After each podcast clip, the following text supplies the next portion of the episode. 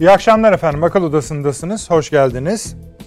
Evet, geçen hafta hem salı günü hem perşembe günü ön duyurusunu yapmıştık. Hani en azından bizim e, Akıl Odası'nın e, izle, izlerleri herkesten daha önce bundan haberdar olmuştu. Ama biz perşembe akşam programımızı bağlarken sonuçlarını, çıktılarını görmemiştik. Sonra durum tam olarak belli oldu. Çin ve Rusya arasındaki e, dünya jeopolitiğini baştan düzenleme talebinin ortak bildirisi üzerine konuşuyoruz efendim. Çin ve Rusya kimsenin pek beklemediği şekilde bir ortak bildiri yayınladılar. Beklenmeyen şu, Çin'le Rusya'nın yakınlaşması değil, Çin'le Rusya'nın yakınlaşmasından çıkan sonuç. Bu hemen herkesin tahminlerinin üzerinde bir sonuçtu. Dediler ki beraberce NATO'nun ilerlemesine karşıyız. Çin ben de karşıyım dedi. Rusya'nın taleplerine karşılık verilmesi doğru olur dediler. Çin de ben de destek veriyorum buna dedi. Ee, olası yaptırımlar Rusya'ya gelirse buna bir destek vereceği Çin tarafından ilan etti. İlan edildi. Tabii bir destek dediğimiz 10 milyarlarca dolardan bahsediyoruz. Bu vesileyle imzalanan anlaşmalardan sadece enerji başlığının altında yaklaşık 120 milyar dolar yazıyor. Bu kadar büyük bir kapasiteden bahsediyoruz. Ve nihayet dünyanın yeni düzenine ilişkinde dediler ki yani artık herkes söylüyor.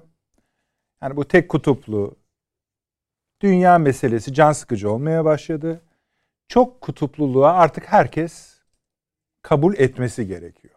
Tabii bütün bu mesajların bir tane muhatabı var ya da en azından birinci muhatabı Amerika Birleşik Devletleri. Ama dediler Amerika Birleşik Devletleri'nin de bir rolü olacak elbette çok kutuplu dünyada. Buradan da şunu anladık. Ee, evet bir rolü olacak ama eskisi gibi olmayacak. Tabii ki figüran rolünü oynayacak değil Amerika Birleşik Devletleri ama bugünkü rolü asla olmayacak.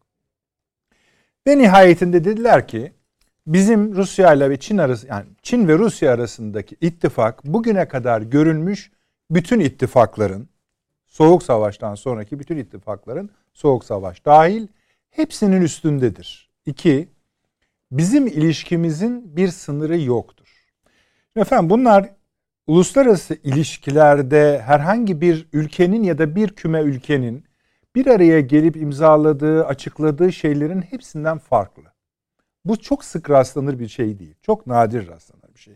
Açıkça dünyanın en büyük iki süper gücü, öyle söyleyeyim çünkü bir araya geldiklerinde öyle oluyor. Dünya jeopolitiğinde yeni bir dönem başlatmış oldular. Bu ne kadardır, nasıldır bunu Perşembe'de biraz konuştuk ama artık daha detaylı konuşmamız gerekiyor. Şimdi buna bir bakacağız. Bunun sonuçları nasıldır? Konjonktürel midir? Konjonktürel olsa yani geçici olsa ne olur? Şartlar değiştiğinde o da değişecek olsa ne olur? Amerika Birleşik Devletleri'nin durumu değişmiyor ki. Avrupa'nın durumu değişmiyor ki. Rusya ile Ukrayna'nın, Rusya ile Batı'nın gerilimi değişmiyor ki en azından şimdi. Tabii bunun hemen altına bu akşam bağlanana kadar bu sorun, bir çözüme ulaşana kadar bu sorun Ukrayna meselesini konuşmaya devam edeceğiz. Fransa Devlet Başkanı Putin'le bir araya geldi. Herhalde basında, medyada, yani sosyal medyada bir araya geldikleri masayı görmüşsünüzdür. En çok konuşulan konulardan biri bu. Sonra Biden, ABD Başkanı Biden'la Almanya şansölyesi Scholz bir araya geldiler. Bu da çok önemli bir görüşmeydi. Ee, en taze Dün akşam itibariyle Amerika Birleşik Devletleri'nin bu konudaki en yetkili iki ağzı iki ayrı açıklama yaptılar.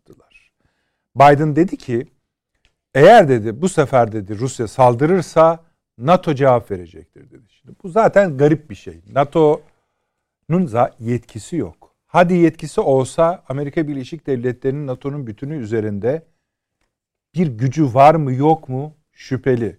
NATO'nun bir seri ülkesi buna zaten çok sıcak bakmıyor. Mesela acaba Türkiye böyle bir şey olsa, NATO'dan böyle bir şey olsa nasıl vaziyet ed- alacak, nasıl vaziyet edecek? Ee, Dışişleri Bakanı da hemen hemen aynı saatlerde çıktı. Dedi ki Ya dedi biz dedi Ukrayna ile konuştuk. Bu dedi adı geçen bölgeler yani işte Minsk'tir, Donetsk'tir. Buralarda dedi bir Minsk anlaşmasına bağlı kalınarak ilerleme sağlanabilir. Buna hazırlar dedi Ukrayna tarafı. Şimdi buna hazırlar demek biz de buna razıyız demek. Biden bu kadar ileri adım atarken sanki bir de ortada geri adım varmış gibi bir tablo çıktı. Bu Çin Rusya'nın bir araya gelip açıkladığı bildirinin bir karşılığı olabilir mi? Yani bir geri adım söz konusu olabilir mi? Çünkü şu ana kadar Amerika Birleşik Devletleri bu kadar çaplı büyük bir çıkışa herhangi bir yorum getirmedi. Enteresandır gazetecileri de sormadı. Bu konumuzda böyle. Türkiye-Azerbaycan efendim. Türkiye-Azerbaycan arasında dostluktan başka ne var diyeceksiniz. E zaten onu söylüyoruz. O dostluğun bir boyutu daha. Daha doğrusu derecesi arttı efendim. Şimdi Şuşa beyannamesi her iki mecliste Azerbaycan ve Türkiye meclislerinde onaylanmıştı. Bu iki ülke arasında stratejik ittifaka dönüştü. Fakat üzerine bir boyut daha geldi. İki ülkenin milli güvenlik kurulların kurullarının beraber toplantı yapılması, mesela yapması kararı meselesi ki bu bizim herhangi bir ülkeyle bugüne kadar e, hani gerçekleştirdiğimiz bir şey değil, görülmüş de bir şey değil. Neredeyse hani o çok sevdiğimiz laf var ya hani e, iki devlet tek millet. Bu hani bunun aşamalarından biri gerçekleşmiş gibi oldu. Libya efendim orada bir takım değişiklikler var. Alt konularımızdan biri. Normalleşme ayının içindeyiz artık. İsrail Birleşik Arap Emirlikleri Körfez ziyaretleri olacak Sayın Cumhurbaşkanı'nın. Burada bir takım gelişmeler bekliyoruz. Zamanımız kalır inşallah. İran meselesi önemli. Çünkü nükleer bölümde bir gelişme var. İyiye giriyor, gidiyormuş gibi Amerika'nın da katkısıyla.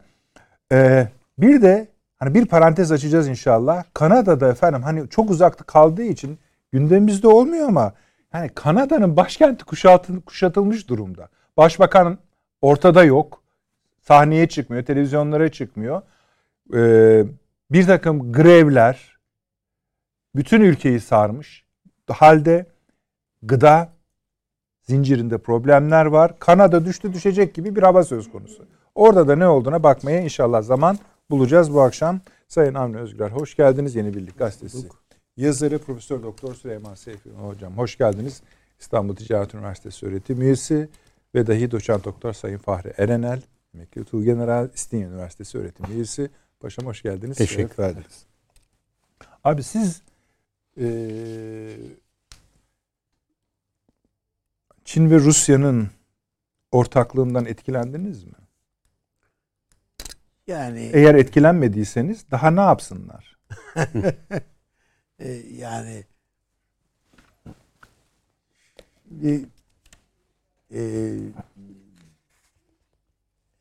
belki Fahri Hocam şey yapmaz yani kızar diye düşünüyorum. Söyleyeyim belki biz de kızarız. göre tamam hem fantazi bir şey bu yani.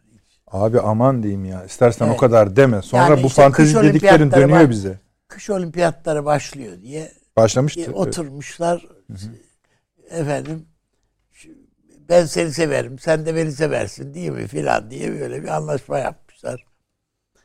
Bu anlaşmanın ayrıyeten şöyle bir şey var. Zaten Çin'in bütün anlaşmalarına bakın. Yani ne kadarlık bir anlaşmaymış bu? Kaç paralık? Sadece enerji bölümü 120. 100 milyar dolar. Hı. Evet. Yani Çin zaten 100 milyar, 200 milyar, 500 milyar. Yani sürekli böyle büyük anlaşmalar yapıyor. İran'la filan da mesela o yüzden söyledim Fahri Hocam'ı filan çok heyecanlandırıyor. Çin'in anlaşmaları filan. mesela İran'la yaptığı anlaşmalar filan. Hiç daha henüz bir kuruş gelmiş değil yani. Hiç daha ortada. Ne biliyorsun abi İran'ı? Ha? Niye gelmesin? E yok bir şey boş daha bu anlaşmalar. Allah Allah. Hiçbir şey yok Peki. yani. Ee, hala İran e, bu nükleer anlaşmalarda bir görüşmelerde, müzakerelerde biraz adım atalım da Amerika bizim paraları serbest bıraksın diye. Yani o da toplasan da 19 milyar dolar. Yani İran o paranın peşinde filan yani. Ne lüzum var 400 milyarları olan bir adamın bir devletin 19 19 milyarla mı değerlendiriyorsun? Yani olmaz yani. Sadece o değil. Her yerle böyle büyük paralarla anlaşmalar yapıyor. Orta Doğu'da çok önemli, çok önemli gidiyor. Ortada da işte işte Körfez ülkeleriyle de böyle muazzam paralar, işte efendim askeri üs aldı filan gibi laflar filan. Ne yapacak askeri üssü? Yani koyacağım bir şey yok ki oraya. Bir olağanüstü büyük paralar da söz konusu olabilir. Yani Çin muazzam paralara sahip imkanlar, maddi imkanlar bakımından. Ama bu hiçbir hakimiyet projesinin arkasına bu para konulamaz. Yani yok yani arkasında böyle bir şey. Öyle bir ordu, bir bilmem ne, bir güç. Efendim füze denemesi yaptı ya. Boş ver füze denemesi ne olacak? Herkes yapar. Abi tam ne yaparsa ikna olursun. Hiçbir şey yani. Yapa- Hiçbir şey yapsa yani, hayır, ne yaparsa yapsın Böyle olmam bir diyorsun. projesi yok. Tamam işte ben diyorum ki ne, yani ne olsa. Çin'in böyle bir şeyi yok. Hayali yok. Bir buçuk yani, milyar nüfusu var. O da mı palavra? Ya hayır canım elbette ha, o doğru, palavra ha, değil yani o. Yani on, onda bir şeylik yok. Elbette Rusya'ya Rusya ile e, Rusya ile işbirliğine ve yakınlaşmaya elbette ihtiyaç duyabilir. Bu Putin'in bu yakınlığını yani yüz küsür milyar dolar bilmem ne iki sadece enerji kısmı yüz milyarsa bunun kim bilir geri kalan kısımlarını da toplasan bir 500 milyar da oraya vaat etmiş demektir. E ne olacak vermeyecek olduktan sonra istediğin kadarını vaat et. Hocam yani, ben peşin söyleyeyim. Yok. Avni Bey şu anda bu konu hakkında ne kadar konuşursa 3 katı süreniz var. yani şimdi bunu duydu 30 Başak, saniyede de kesebilir. ben Ama o, şunu söylemek istiyorum. Zaten yani bu hani Çin'de bunlar böyle şey yapılıyor. Öbür taraftan bir bakıyorsun ki Soros şey e, Soros kalkıyor diyor ki ya bu rejimi de değiştirmeli. Bu lider de de, de iş yok. Bu Xi Jinping de gitmeli diyor yani. Ondan bir şey olmaz diyor. Biraz. Bunu niye söylediniz? Hayır yani bir taraftan da bundan dalga geçen yani Hı. ben dalga geçmiyorum tabiatıyla. Yani Çin'in elbette ciddiye alırım yani her bir şeyini. Ama bu rakamların Hı. bir şeye tekabül etmediğini düşünüyorum. Karşılığında bir karşılığı yok yani bunların. Palavra anlamında söylemedim bunu. Tamam canım. Yani elbette telaffuz ediliyordur. Otururuz, konuşuruz, ederiz. Daha henüz hayata geçmemiş İran anlaşması filan. Ama nasılsa geçebilir filan diye düşünülebilir. Yani birileri mesela paşam da öyle düşünüyordu. Yani geçti, geçiyor. Ha, oldu olacak filan gibi. Ama bu ümit İran'ı ayakta tutuyor gibi görünüyor. Fakat İranlılar anladılar yani bundan bir şey çıkmayacağını. O yüzden asli görevlerine geri döndüler. Biz Amerika'ya takılalım yine oradan iyi bir şeyler gelebilir diye. Biraz. O bakımdan ben e, niye mesela bu kadar parayı parayı bulu var? E, Türkiye'nin de çok paraya ihtiyacı var. Niye kardeşim bir 500 milyar da sana verelim diye gelmiyorlar? E, uygun davranırsanız belki verirler Hayır, onu bilemeyiz. E, e canım hiç kimse ona uygun davranmayabilir. Hani Pakistan da uygun davranmazdı ama bir bakıyorsun büyük paralar vereceğiz. Ha, verilmiş yani Pakistan. Başka türlü. Ama oradaki pa- Pakistan'a verilmiş değil o paralar. Doğrudan doğruya e, bir yatırım olarak Çin kendisi yapıyor yolları filan. Tamam abi daha tamam, ne olacak zaten? Tamam. Bir şey demiyorum ona. Hı hı. Yani söylemek istediğim şu. E, ben mesela bunların yerinde olsam evet bu Uygur filan meseleleri bizim için önemli. E bu Türkiye'yi de kafaya alalım yani. Bak tren yolu yaptık ama tren geçmiyor üstünden. Ha ya keşke geçseydi. Niye geçirmiyorlar? Yani doğuya, batıya bu kadar mal gönderecektik. Öbürü de gönder getirecekti oradan filan.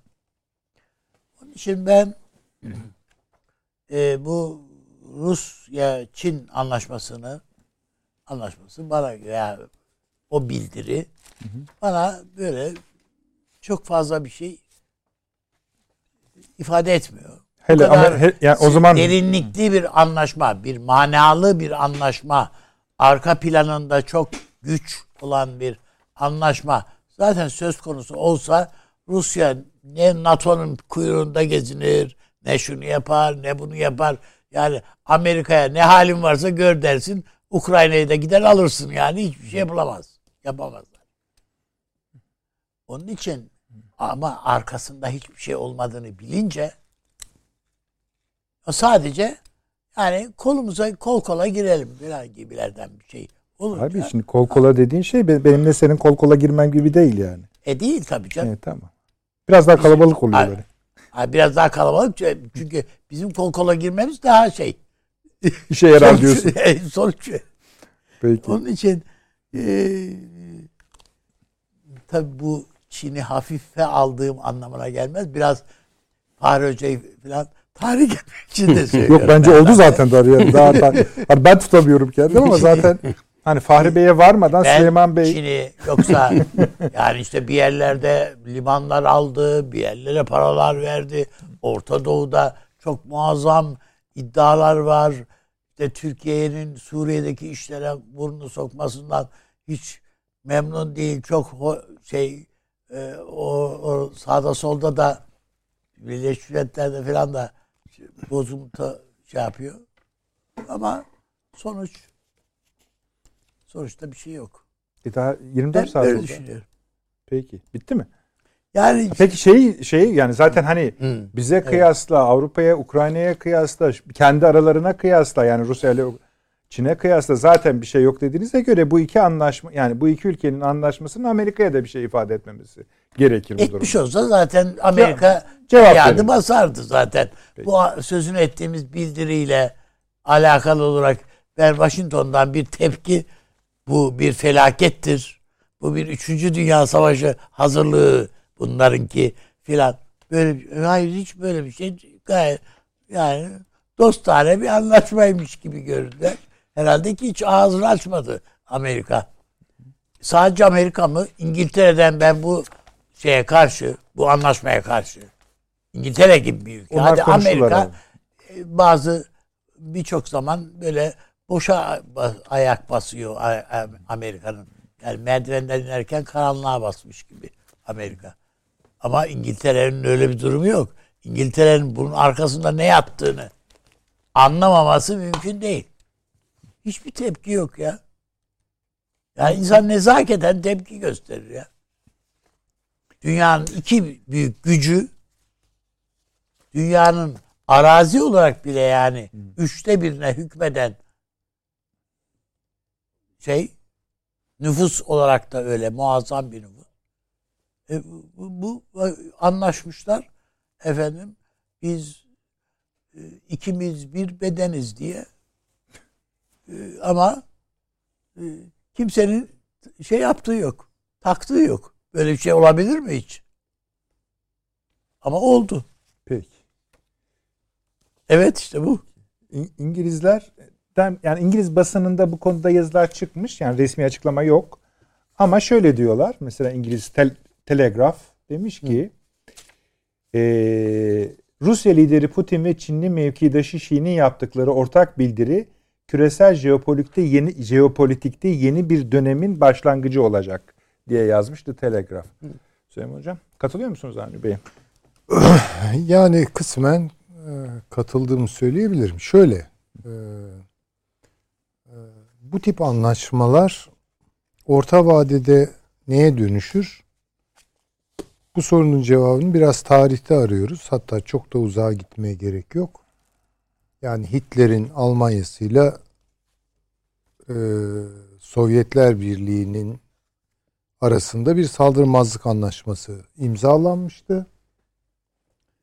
Ee, ama biliyoruz ki İkinci Dünya Savaşı bu iki devin askeri manada en azından çarpışmasıyla en yoğun kayıpların yaşandığı bir sayfayı açtı. Yani bu anlaşmalar ne kadar kalıcıdır, ne kadar geçicidir, içi ne kadar doludur, ne kadar boştur. daima ihtiyatlı bakmakta fayda var. Benim genel değerlendirmem hatta nihai tahlilde Rusya ile Çin'in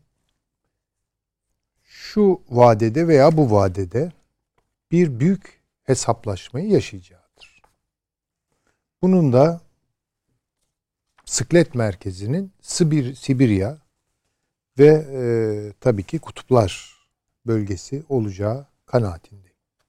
Ama tabii bunun vadesi nedir, ne zaman olur onu bilmiyorum. Ama her iki tarafında yaptığı hesaplar bu büyük e, roundu hazırlamaya dönüktür. Yani bir tarafıyla en azından. Ee, onun için hani bu anlaşma böyle imzalanmış olabilir, söylenmiş olabilir vesaire yani tamam. Ama buradan bir ittifak mesela demin işaret etmiş olduğunuz gibi Türkiye, Azerbaycan yani milli güvenlik toplantılarını bile birlikte yapmaya kadar gidebilen bir açılımı var mı bu işlerin? Bir stratejik değeri var mı? Ne kadar var? Varsa bile ne kadar var? Bunları ihtiyatla karşılamak lazım. Yani sürecin akışına bakmak lazım. Bence erken çıkarsamalar yapmamak gerekiyor. Ee, dünyada hakikaten artık eşiğinde olduğumuz bir iklim değişimi yaşanacak. Bırakalım ekonomiyi, stratejiyi, siyaseti bir tarafa. Büyük bir iklim değişikliğine doğru gidiyoruz. Bunu otoriteler söylüyor. Ben onların yalancısıyım tabii.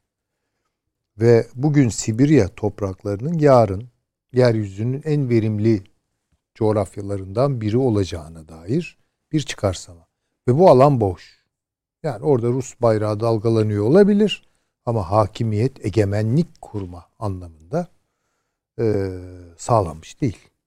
Yani boşluklar var vesaire. Çok büyük devasa bir coğrafya. Yani şöyle düşünelim. Bu kadar kalabalıklaşmış bir dünyada.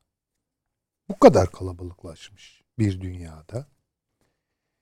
Ee, neredeyse böyle boş coğrafya çöller dışında bulamayacağımız veya jungle'lar dışında bulamayacağımız bir dünyada Sibirya 145 milyon nüfusa kaç kat bol gelecek bir coğrafyayı ifade ediyor ve çok verimli ve çok aynı zamanda yeraltı kaynakları açısından da zengin bir coğrafya.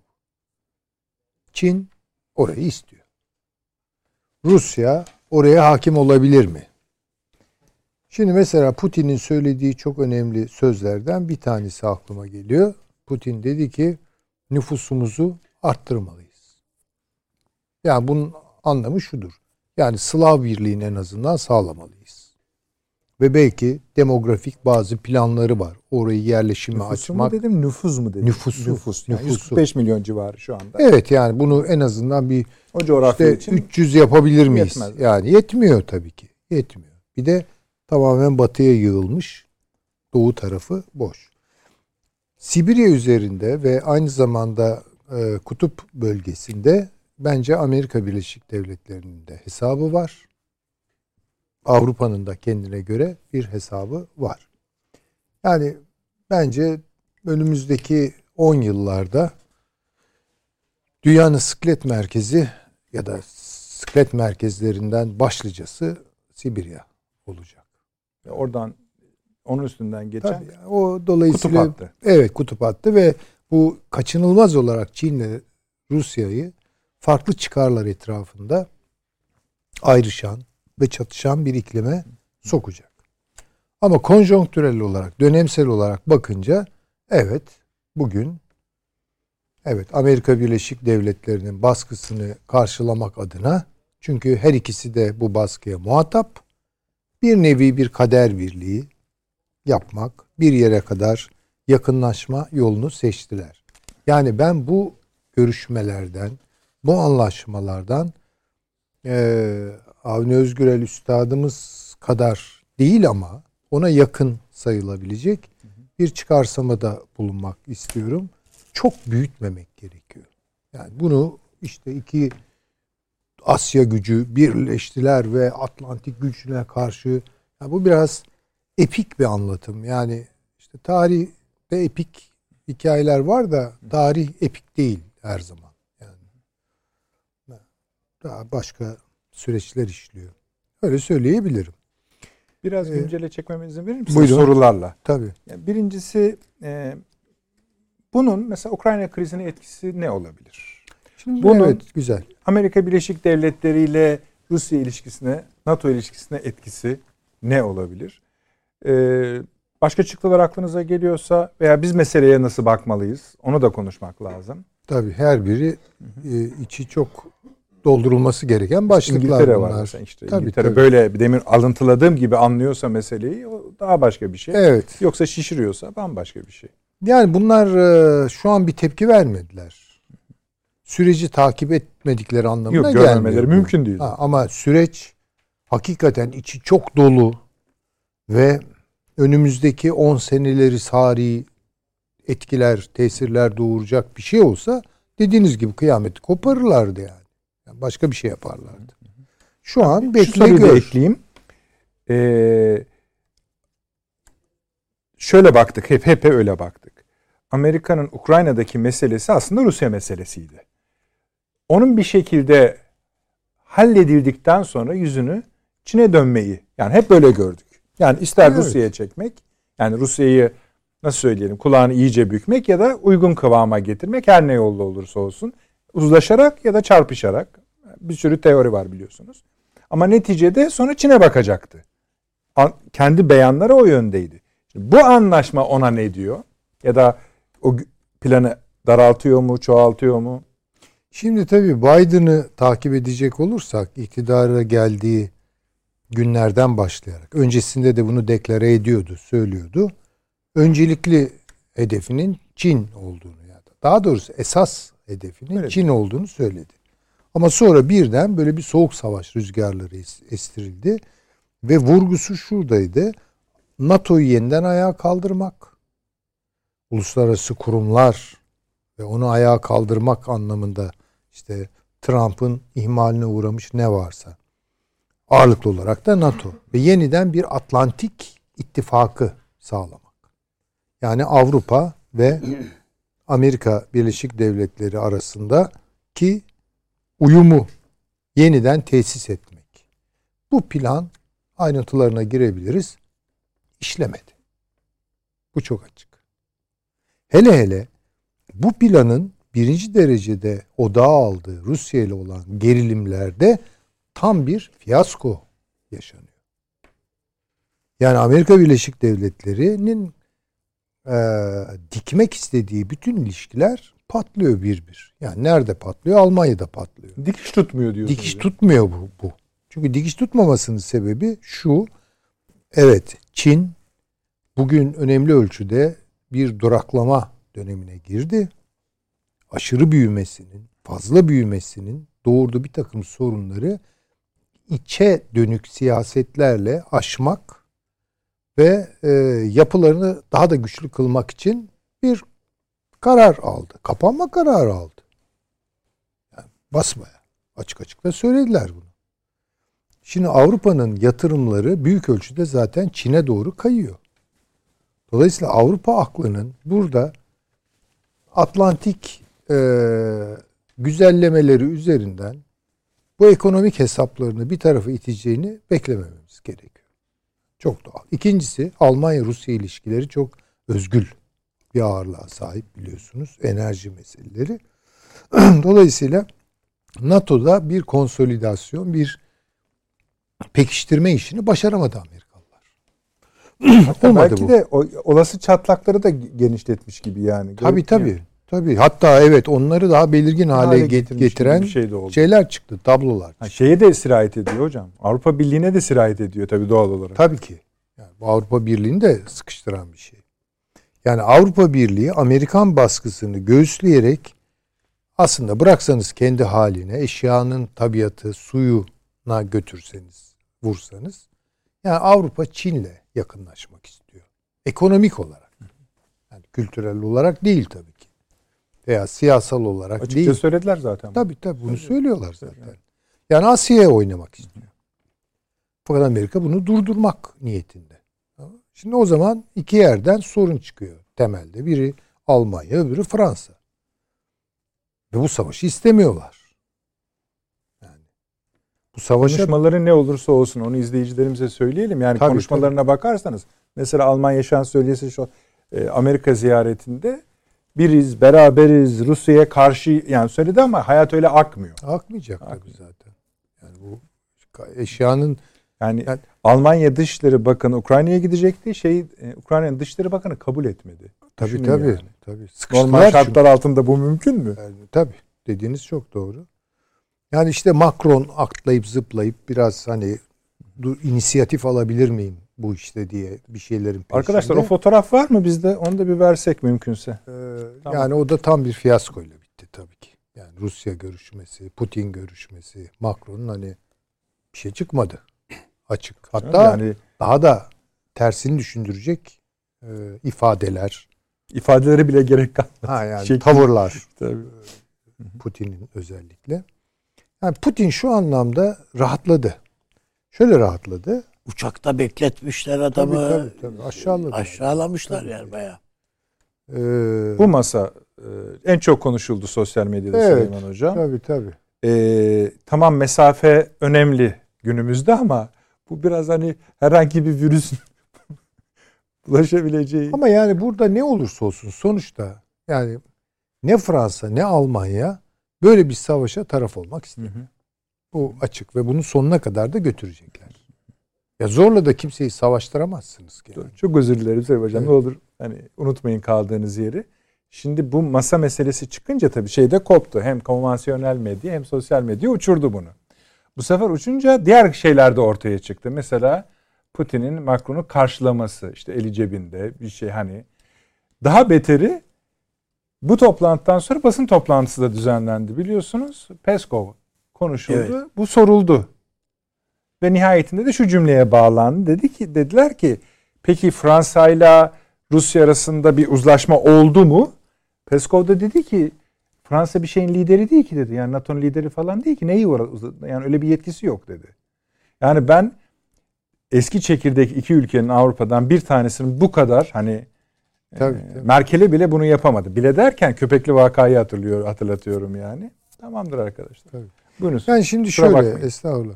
Şöyle bir e, değerlendirme yapalım. Hani daha belki e, önü açık bir şey olur bu. E, biraz da provokatif olabilir. Kışkırtıcı olabilir. Rusya ile NATO'nun veya Avrupa ABD'nin savaşmasını en fazla isteyecek bence Çin'dir. Tabii. Yani yesinler birbirlerini. Ya ben de şu ara kendimi Nadas'a bıraktım. Bunlar da o ara yesinler birbirlerini. Bunu ister. Ama bu isteğini geriletecek bazı şeyler de var. Yani Ukrayna'da Rusya'nın yapmış olduğu büyük yatırımlar var. Şey affedersiniz Çin'in yapmış olduğu büyük yatırım. Önce bunların garantisini ister. Onu aldıktan sonra Rusya'ya yol verir. Yani problem yok. Tahmin ediyorum bu da bir şekilde görüşülmüştür. Yani daha alt düzeyde. Pekin'de diyorsun. Yani Pekin'de olmasa Ha, bile önce. yani Anladım. bunu, bunu bir şekilde. Bu vesileyle Ha, yani. Rusya'nın şu an hakikaten durumu hiç olmadığı kadar sağlam gözüküyor. Bir kere yani bu Ukrayna meselesini canlı tut- tutacak, istediklerini elde edinceye kadar canlı tutacak ve bu e, sürecin akışı içerisinde arkasını Çin'e yaslamış olmanın getirdiği bir rahatlık var. Şimdi orada belki biraz farklı düşünüyorum. Yani o kaynaklar tabii böyle hemen insanların cebine konacak, gelecek kaynaklar, hemen aktarılacak kaynaklar değil. Yani işte enerji anlaşmaları imzalanıyor. Bunlar ciddi şeylerdir. Aynı şey İran için de geçerli. Çünkü Çin bırakırsanız kendi halinde bu tabiri ben bir ekonomistten duydum. Ee, Kendisinden izin istemediğim için ismini zikrederek söylemeyeceğim ama ekonomik soykırım üzerinden gidiyor Çin. Çin'i bırakırsanız kendi haline borçlandırıyor ve varlıklara çöküyor. Bu şekilde gidiyor. Şimdi bu borç ilişkisi değil ama Rusya ile kurdu. Veya İran'la kurdu. Ya petrol alışverişine, doğal gaz alışverişine dayalı. Yani burada Rusya Çin'in gönlünü yapıyor. İkinci olarak yani gelebilecek her türlü ekonomik yaptırıma karşı mümkün bunlar uygulanabilir. Çin'le birlikte yeni bir ekonomik alan oluşturma, alternatif bir alan oluşturma.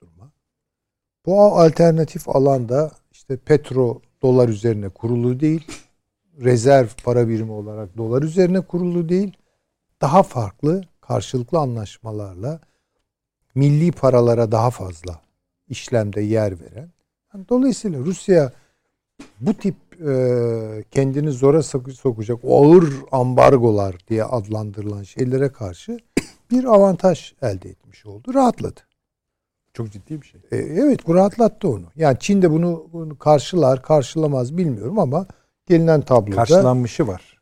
İşte onu bilmiyoruz tabii. Ben yani, en azından şey için, bilmiyorum. Enerji Rakam, konuştuğunuz için söylüyorum. Ha, yani o rakamları bir miktarı açsa bile at, at, ki Rusya'nın da rezervleri fena değil yani. Neyse tamam siz bitirin de. Tabii.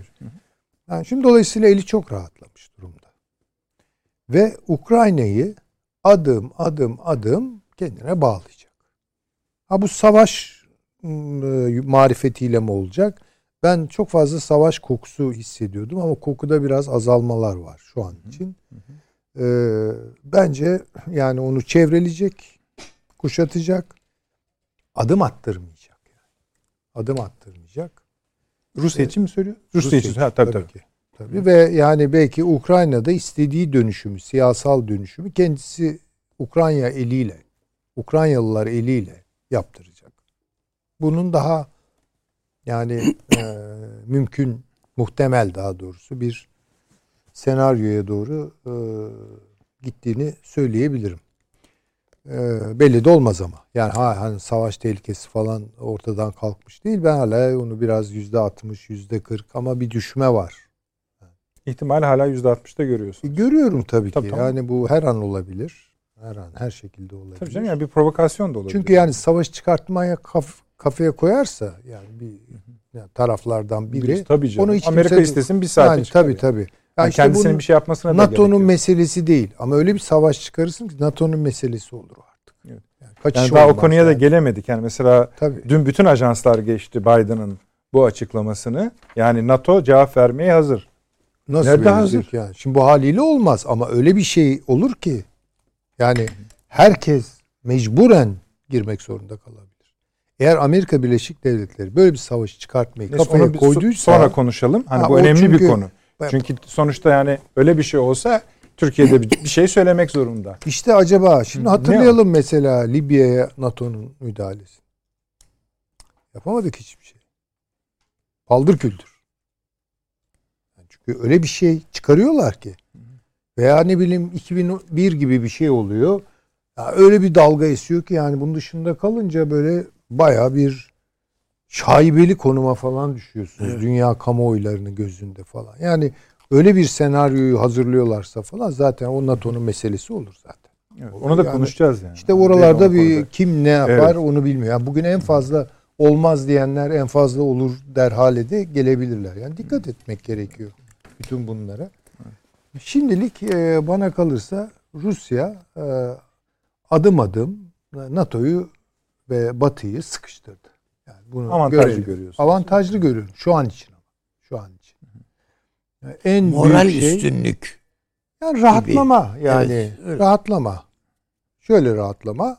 Yani Ukrayna bir kere işte moral kim, üstünlük demek kendinizi hissettiğiniz sahadaki durum o değil demek istiyor herhalde Avni Bey. Yani şöyle diyelim. Şimdi Ukrayna'ya e, ne yapacak? NATO'ya mı girecek şimdi bu saatten sonra işte? Peskov pardon Zaharova söyledi. Savaş ne savaş? Ha yani Yok yapamayacak bunu. Hay bunu zaten almayacaklar. Aldıkları an diyelim ki NATO'ya bu işte savaşı başlatır. NATO'ya almayacaklarını aşağı yukarı ihsaz ettiren cümleler kuruyorlar. Kimler? İşte Avrupalı liderler, NATO çevreleri vesaire. E şimdi tamam Rusya istediğini elde etmiş oldu mu? Büyük ölçüde elde etmiş oldu. Yani bunun için işgale girmesi gerekmiyor demek.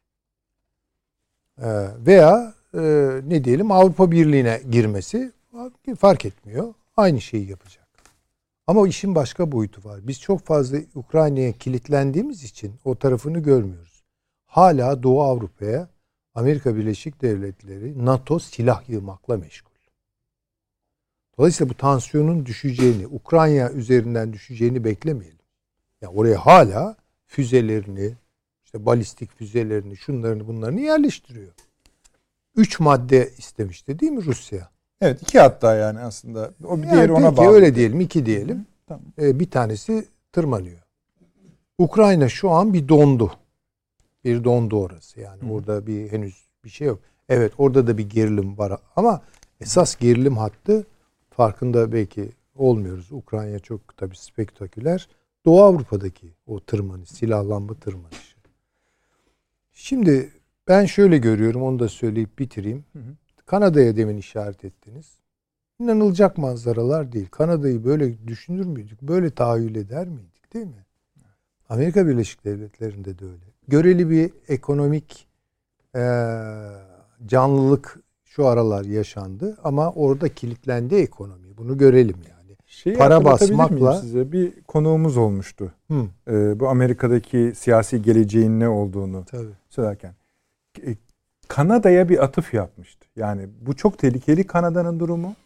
Amerika ilişkileri yani orası patlarsa Amerika Kanada'da patlar diye. Evet ama şimdi bu sefer Kanada patladı. Önde gidiyor. Tabii yani çok ilginç. Hani yani şunu demek istedim. Hı hı. Para basmakla çok kısaca söyleyeceğim. Tabii, e, ekonomiyi ayakta tutmak arasındaki ters orantılı ilişki işliyor orada hala.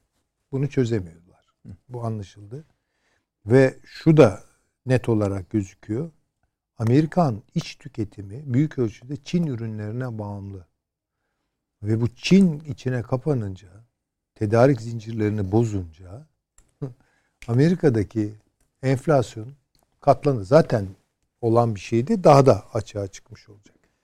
Şimdi böyle bir tablo e, Amerika'ya belki Biden değil ama Biden sonrasında çok da uzağa gitmek e, gerekmiyor bunun için. Bazı tarihleri illa da beklemek zorunda değiliz ama çok çılgın bir takım kararları aldırabilir. Ben onun için hala savaş Bunu riskini Son, zamanı gelince bir daha tabii yani savaş riskini çok geçerli görüyorum. Ama konjonktürel olarak bir rahatlama var en azından Ukrayna üzerinde. Ve bu Rusya'nın e, şeyiyle, galibiyetiyle açıklanabilir. Yani, Gidiyor gibi gözüküyor. E, kazanmış Peki. durumda şu an. Ha öyle. Ben öyle görüyorum. Yani bir kere Onu da Ukrayna'yı Siz şu anda Rusya'nın kazandığını düşünüyorsunuz. Elbette tabii düşünüyorum. Peki. Yani Tamam bunu konuşalım bu önemli. Ee, Teşekkür ederim hocam. Evet. Şimdi paşam dedim ya ben Avni Bey'in süresinin 3 katı hı hı. ama Süleyman Bey'in bir buçuk katını da üzerine ekleyebilirsiniz. Evet. Dört buçuk kat. Yani şimdi Saat Halil'in hocamın konuşmalarını evet. kadayıf kabul edersek kaymaklı kısım gelecek. İnşallah. Bir beş dakika reklamımız var izin verirseniz. Ama çok rahat olunuz. Dinlene dinlene konuşabilirsiniz. Evet. Hemen geliyoruz efendim.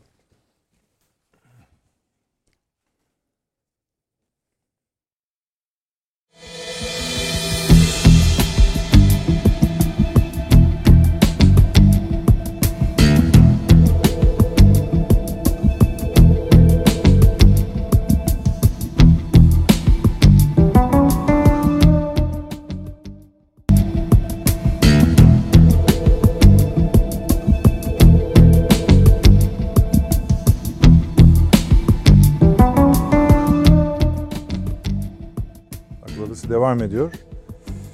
Sayın Fahri Erener. Stüdyo sizden. Evet yani e, şimdi bence e, Rusya ile Çin arasında e, yapılmış olan e, bu anlaşmalar e, psikolojik bir e, eşiğin aşıldığını gösteriyor. Yani bu öncelikle e, bir psikolojik eşiktir. Sadece şu harita üzerinde baktığınızda e, Rusya ile Çin'in kapladığı alanın büyüklüğü, iki ülkenin nüfusu, yeraltı kaynakları vesaire gibi baktığınızda ticaret hacmi varlık fonu e, bu e, oldukça e, üst düzeyde. Bunları elbette birleştirerek e, tek bir bundan bu ortaklıktan bir Avrupa Birliği beklemiyoruz. E, bu ortaklıktan Amerika İngiltere işbirliği gibi bir ortaklık beklemiyoruz veya Türkiye Azerbaycan gibi bir ortaklık asla ve asla beklemiyoruz. E, bu dediğim gibi e, Rusya'nın ve Çin'in caydırıcılık stratejileri birbirine benziyor. E, bununla ilgili NATO'da iki yeni kitap yayınlandı. Bunların içerisinde diyor ki Amerika'nın, Rusya'nın ve Çin'in caydırıcılık stratejilerini incelemişler. Hı hı. Rusya ve Çin'in caydırıcılık stratejileri birbirine benziyor ve Rusya şu anda bu strateji aynen Ukrayna'da uyguluyor. Hı caydırıcılık üzerinden karşıdaki tehdidi şekillendirmek. Bu iki ülkenin de bu strateji üzerinden güçlerini birleştirerek esasında birbirinin e, noksan olan birbirlerine zıt işleyen yönlerini görmezlikten gelerek bu aşamada önemli olan bu yarattıkları psikolojik baskıdan yararlanarak tehditleri şekillendirmek. Çünkü bu iki ülkenin bir özelliği daha var diğer ülkelere göre. iç kamuoylarına bir şekilde hesap vermeme gibi. Zor, Dolayısıyla değilse, öyle bir zorlukları yok. Yani efendim ben demokrasiyi uygularım. Hatta 2004 yılında e, Pekin mutabakatı diye bir kavram ortaya attılar Ruslarla Çinliler. Pekin mutabakatına karşılık kime karşı attı bunlar? Washington mutabakatına karşı. Washington mutabakat neydi? Amerika'nın Dünya Bankası ve IMF'in zorlamasıyla ülkelerin ekonomisini şekillendirmek, onların yönetimlerine el koymanın karşılığında bizimki daha basit dediler. Nedir? Otoriter yönetim Artı buna ilişkin olarak da sahada uygulanacak olan yerel para birimleriyle ticareti gerçekleştirmek. Böyle bir mutabakat o tarihten beri var. İki lider son iki yıl içerisinde 38 kez karşılıklı görüşmüşler ve yüzün üzerinde telefon ve online görüşmeleri var. Dünyada hiçbir ülke liderler arasında bu kadar sıklıkla bir görüşme yok. Yani buradan e, şunu e, çıkarmak lazım. Her iki ülkenin de dediğim gibi caydırıcılık stratejisi birbirine benziyor. Çin bu stratejiyi uzak doğuda ve Güney Çin denizinde uyguluyor. Aynı şekliyle Rusya da Ukrayna'da uyguluyor. Rusya caydırıcılık stratejisinde Ukrayna'yı şekillendirerek Batı'yı baskı altına alarak onu elleriyle tabiri caizse parmağını ısırmaya başladı.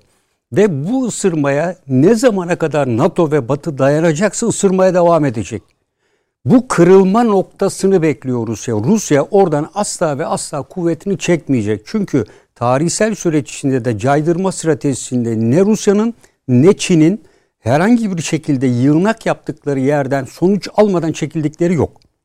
E, ve bu nedenden dolayı da e, Rusya burada caydırıcılık stratejisini bu söylediğim anlamda uygulamaya devam edecek. Bunu uygularken de e, bu stratejinin içerisinde asla saldırmaz diye bir kavram yok. Artık Rusya stratejik savunma evresini bitirdi. Rusya stratejik taarruz veya stratejik saldırı evresinde. Biz bunu esasında gerilla harekatında kullandığımız bir kavramdı Mao stratejisinde. Stratejik savunma, hı hı. stratejik denge ve stratejik taarruz diye üçe ayırırız. Bu den, bu denge geçti ve e, bu yani dengeyi Hoca, hocanın dediğine bakarsak ki bakalım. Hani buna ihtiyaç kalmayacak galiba yani. Hani... Yani e, bu caydırıcılığın içinde sınırlı harekat da var. Aynen Biden'ın söylediği gibi. Yani diyor ki arada bir e, operasyon alanını yoklama var. Bu kadar 130 bin Belarus'a da yığdığı bir kuvvet içerisinde e, orada sürekli olarak tutma imkanına sahip. Yani bakın döviz rezervi Rusya'nın şu anki bugünkü hesaplarla 615 milyar dolar. Varlık fonu 185 milyar dolar. Üzerine Öyle sıradan. Evet. Yani varlık fonu denilen paşam. Evet. Yani bu tür durumlar için kullanacağı yedek olarak. Evet. Yani yaklaşık 750 milyar dolar parası olan bir ülkeyi öyle evet. kolay kolay ekonomiyle falan indiremezsiniz. Şimdi ki, e, bunu batılı stratejistler şunu yazıyor. Yani NATO'da yazılmış gene 3-4 makale var. Ee, Avrupa'nın ve Amerika'nın en büyük zafiyeti yıllardır Rusya'yı tam anlamıyla hani 1991'de hani Rus Sovyetler Birliği'nin dağılmasını nasıl öngöremedilerse yine Rusya'nın hangi güçte ve stratejide olduğunu öngöremiyorlar diyor. Ee, batılı stratejistlerin ve bu ülkelerin liderlerin en büyük zafiyeti bu diyor. Rusya'yı olabildiğinden daha küçük görme, kağıttan bir kaplan gibi görme eğilimleri var diyor. Aynen bunu yazmışlar. O Benzerini, kadar ki diyor. Paşam çok özür dilerim. Benzeri hatayı şimdi Çin'de de yapıyor. Evet, evet. Oradaki meseleyi de sadece askeri olarak değil. Mesela şunu öncelediler. Çin Amerika'yı Rusya'ya kıyasla önceliyor diye bir kabulleri var. Evet. Öyle bir şey olup olmadığını bilmiyoruz. Hala bu okuma devam ediyor. Yok ama o çok zorlama bir şey yani. Şimdi Obama döneminde e, 2014 e, yılında bir açıklama var. Çok ilginç. Rusya nedir diyor. Bunu cumhuriyetçi bir senatör söylüyor. McCain. Rusya diyor ülke kılığına girmiş benzin istasyonudur diyor. Yani ondan hiçbir şey olmaz diyor. Ve Obama da hemen akabinde diyor ki biz zaten Rusya'yı karşımızda bizim muhatabımız kabul etmiyoruz. O bölgesel bir güçtür diyor. Ve dolayısıyla o analizlere baktığımızda bile en son Amerika Birleşik Devletleri'nin ulusal güvenlik stratejisi hala Biden geçiciye hazırladı ve hala e, kalıcı olan güvenlik stratejisini yayınlamadı. Buraya baktığınızda da yine Rusya'nın yerine Çin almış gibi görünüyor. NATO'da bile biliyorsunuz Amerika ne yapmaya çalıştı? Bu Rusya ile Ukrayna meselesi gerginliği 2014'ten sonra biraz sönmüş duruma geçmişken NATO'nun harekat alanı olarak niye Ukrayna bölgesini ve o bölgeyi Ukrayna'ya müdahale olarak devreye sokmadı? 2030 vizyonda bunlar yok. Hı hı. Neresi var? Orta Doğu ve Uzak Doğu'ya götürmek istedi NATO'yu. Ve NATO kendi içinde ikileme düştü. Bu an zaten Rusya'nın NATO'da 2030 vizyonundaki kırılmayı Rusya çok iyi okudu. Ve Rusya NATO'nun çatırdamakta olduğunu gördü hı hı. ve Ukrayna üzerinde tam anlamıyla yakın çevre doktrini uygulamaya devreye soktu. Ve dolayısıyla Batı içindeki kırılganlık şu anda Rusya'ya ciddi bir avantaj sağlıyor. Artı e, bugün %35-40'ını doğalgazın, petrolün belli bir miktarını sağlıyor. Bugün Yamal'ı kapattı. Ukrayna üzerinden giden akışı tamamen durdurduğunu kabul edelim. E, Avrupa'nın e, duracak. O zaman neye muhataplar? Kuzey Akım 2. İstedikleri kadar kapatsınlar diyor Kuzey Akım 2. E, Kuzey Akım 2 diyor Putin. Kendi elleriyle açacaklar diyor. Kendi elleriyle yalvararak açacaklar diyor. Bu kadar emin kendinden. Çünkü bütün veriler Amerika'nın bütün dünyada şu anda spot piyasa dahil bütün kendisinin ihraç ettiği ülkelerle anlaşma yapıp bütün gemileri Avrupa'ya yönlendirse bile bu yıl %10'undan fazlasını karşılamıyor. Daha %20 açığı var e, Avrupa'nın. Endüstrisini ve ekonomisini göndere, e, döndürebilmek için de. Diğer yerlere de başvuruyorlar. Burada da Süleyman Hocam bir hani karşılık bulamıyorlar. Katar bile nazlanıyor. Tabii tabii. tabii. Ha, Katar'ın bir de haklı mazeretleri var. Diyor ki bağlı anlaşmalar var. Tabii, tabii. Yani Çin'e veriyorum diyor. Buyurunuz paşam. Yani e, bunun dışında e, bu iki ülke e, yaptıkları bu ortaklıkla dediğim gibi bunun sahada gelip o ona tatbikat daha evvel bu anlaşma olmadan da biliyorsunuz Akdeniz'de tatbikat yaptılar. Karadeniz'de ilk kez Çin donanması Akdeniz'de demiştik. Bundan bir buçuk yıl iki yıl evvel tatbikat yaptıklarında. E, dolayısıyla e, Çin'le Rusya arasında bence sağladıkları ve birlikte yaptıkları ilk ciddi açıklama. Burada ne diyor? E, bir ülkenin güvenliği diğer ülkenin güvenliğini tehdit ederek sağlanmaz diyor. Birinci madde.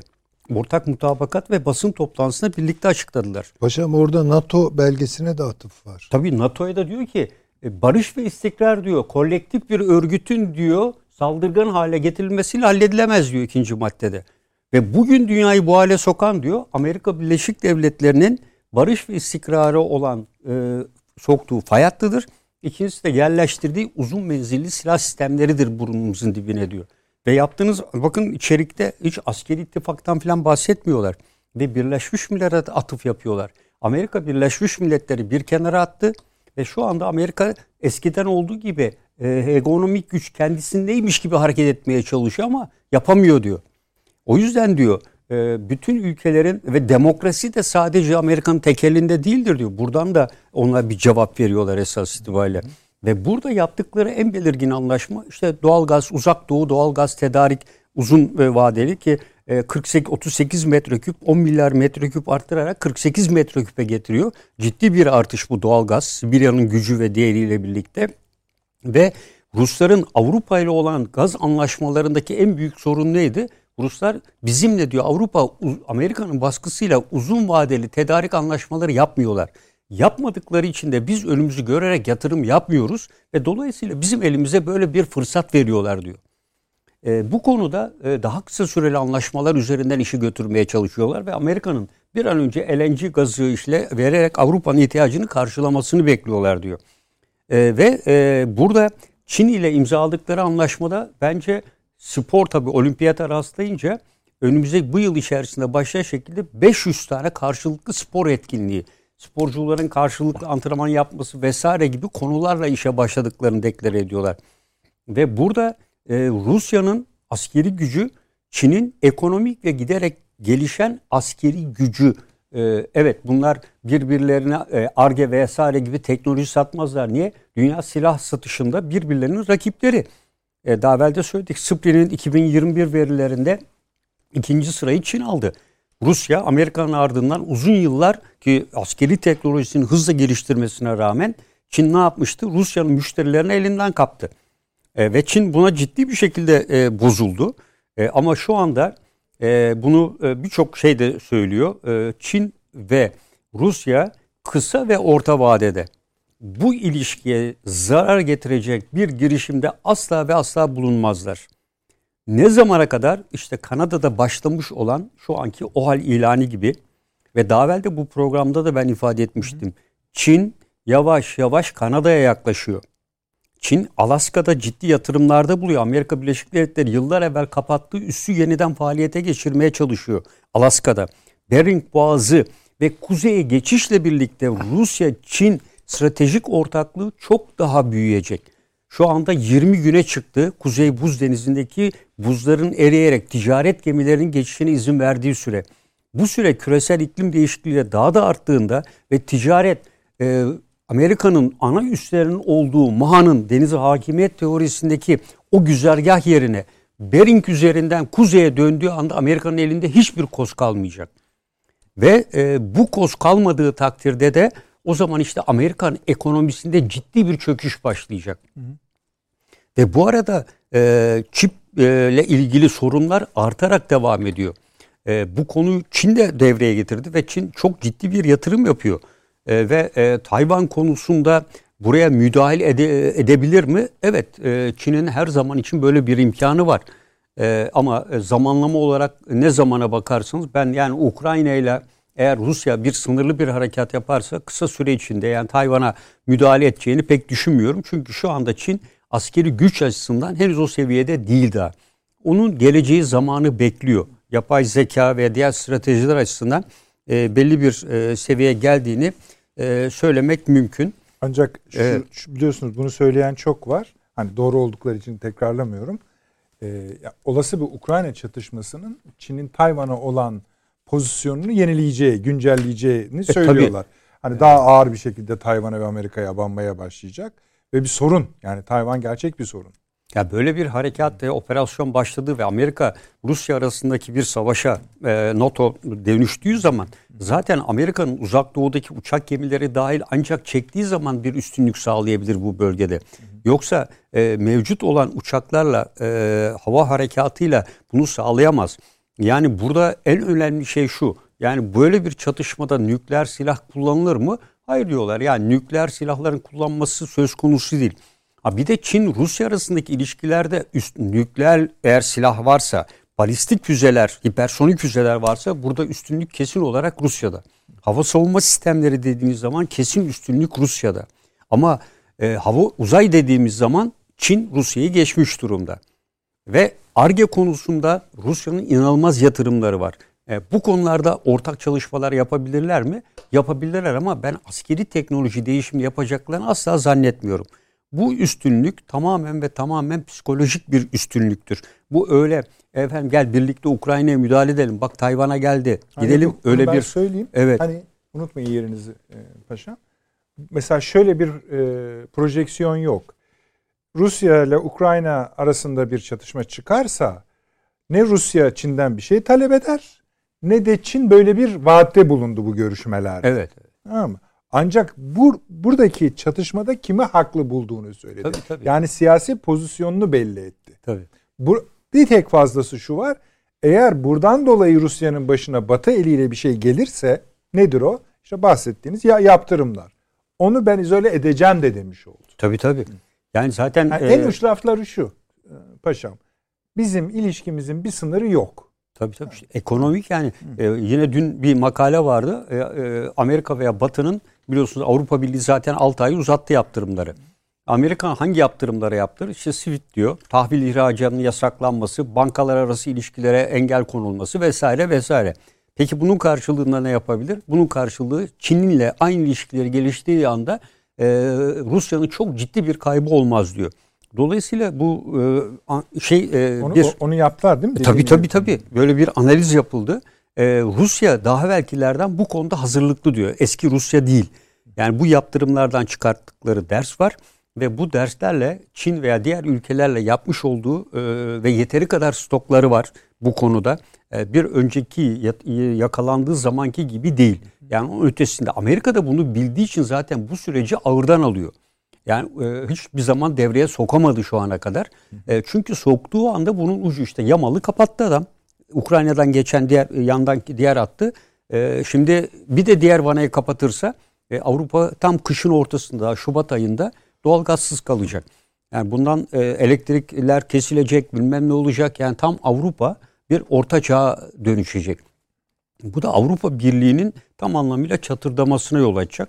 E, kaldı ki e, zaten NATO'nun e, kolektif bir örgüt olma özelliğini kaybettiğini Çin defalarca orada yayınlanan makalelerde de yazıyor. NATO öyle bir örgüt haline geldi ki artık hantal yerinden kalkamaz. Sadece dümende olan şoförün yönlendirmesiyle gitmeye çalışan ama direksiyonu da sağa sola belli bir istikamet dışından çevrilemeyen bir şey. Biz buna e, iki fenere benzetiriz. Yani NATO e, bir el fenerine benziyor. Bir tek önünü aydınlatıyor. Kolektif güvenlik örgütü 360 derece etrafa bakan bir gemci feneri gibi olmalıdır. NATO'nun bu işlevi kalmadı. Amerika nereye e, el fenerini tutuyorsa NATO o tarafa gitmek, göndermek istiyor Amerika. Ama NATO artık gitmiyor. E, ve bunu çok iyi görüyor. Hem Rusya ve hem Çin görüyor. E, işte kimleri çekiyor yanına? E, İngiltere'yi veya e, Avustralya gibi ülkelerle birlikte hareket etmek istiyor. Yani ben son olarak evet. şöyle şu onu aramaya bulmaya çalıştım da bulamadım. Hani özellikle araştırmış. Bu kriz çıkmadan önce e, bir seri şey yapmış mesela Rusya. Yani Ukrayna'dan bahsediyorum Sayın Hocam. Ekonomisinde biz mesela elindeki yabancı şeyleri çıkarmış. Tahvilleri boşaltmış. Bir takım döviz, e, döviz kaydırmaları yapmış. Böyle bir seri 10 tane. Bunları listeleyen bir haber vardı yabancı evet, basında da. Yani bunun hazırlığını paşam dediği gibi yapmış. Buyurunuz paşam. Tabii yani bununla ilgili 3-4 e, tane ayrı makale de var. Yani diyor ki e, böyle bir yaptırımları e, olursa Rus ekonomisinin etkisi neler olur? Çok 15 sayfa falan incelemişler. Yani şu anki durum itibariyle bir önceki yaptırımlarla mukayesesini yapmışlar. Ve dolayısıyla Rusya da bunu bildiği için zaten askerlerini de bu soğukta oraya yığıyor. Ve dolayısıyla dediğim gibi caydırıcılıkla Ukrayna'yı şekillendirecek. Nedir? Oranın başına kendisi tarafından olan birisini getirecek. Bunu bir ayaklanmayla, bir karşı şeyle ve bu arada e, Rusya e, sınırda ama e, Rusya'nın e, bu meşhur özel askeri şirketi o bölgelerde harekete başladı. Şey Wagner mi? Wagner tabii. E, şey yani, de orada Blackwater da. Black e, evet zaten ikisi de karşı karşı. Onlar geldiği anda Wagner de oraya geldi. Ve e, Rus askerleri hatta ama Donbas'taki e, o yapılanma paramiliter güçlerle e, Wagner ortak hareket etmeye başladılar. Yani bunların e, Ukrayna, Kiev'de veya benzeri yerlerde ortaya atacakları, çıkaracakları herhangi bir ayaklanma veya bir kalkışmanın e, bence e, bunu beklediğini düşünüyorum. Yani Putin'in temel hedefi bekle gör, Ukrayna'yı şekillendir ve Batı'yı pes ettir. Bu bu strateji Hüseyin belli hocam, bir yere ettiler, geldiği anda diyor aşağı yukarı. Evet, evet. Yani yani, şey, yani tabii tabii. Yani, yani Polonya'ya paçayı bozmasalar evet. bile yani, renk Polonya, vermeseler bile. Polonya'ya 300-500 tane asker göndererek e, Rusya'yı durdurabileceğini düşünüyor Amerika. Yani bunu tabii e, o da onu yapıyor? Bir kamu diplomasisi, yumuşak güç olarak yapıyor. Böyle bir unsurun oraya etki edemeyeceğini kendisi de biliyor. E, bütün bu açılardan baktığımızda hatta buna ayrı bir isim de veriyorlar. Rusya'nın izlediği bu stratejiye Putin doktrini. E, güç kullanmaktan asla çekinme. Machiavelli gibi düşünüyor. Yani Machiavelli ne düşünüyorsa diyorlar. Putin de onu düşünüyor. E, güç kullanmaktan asla çekinme.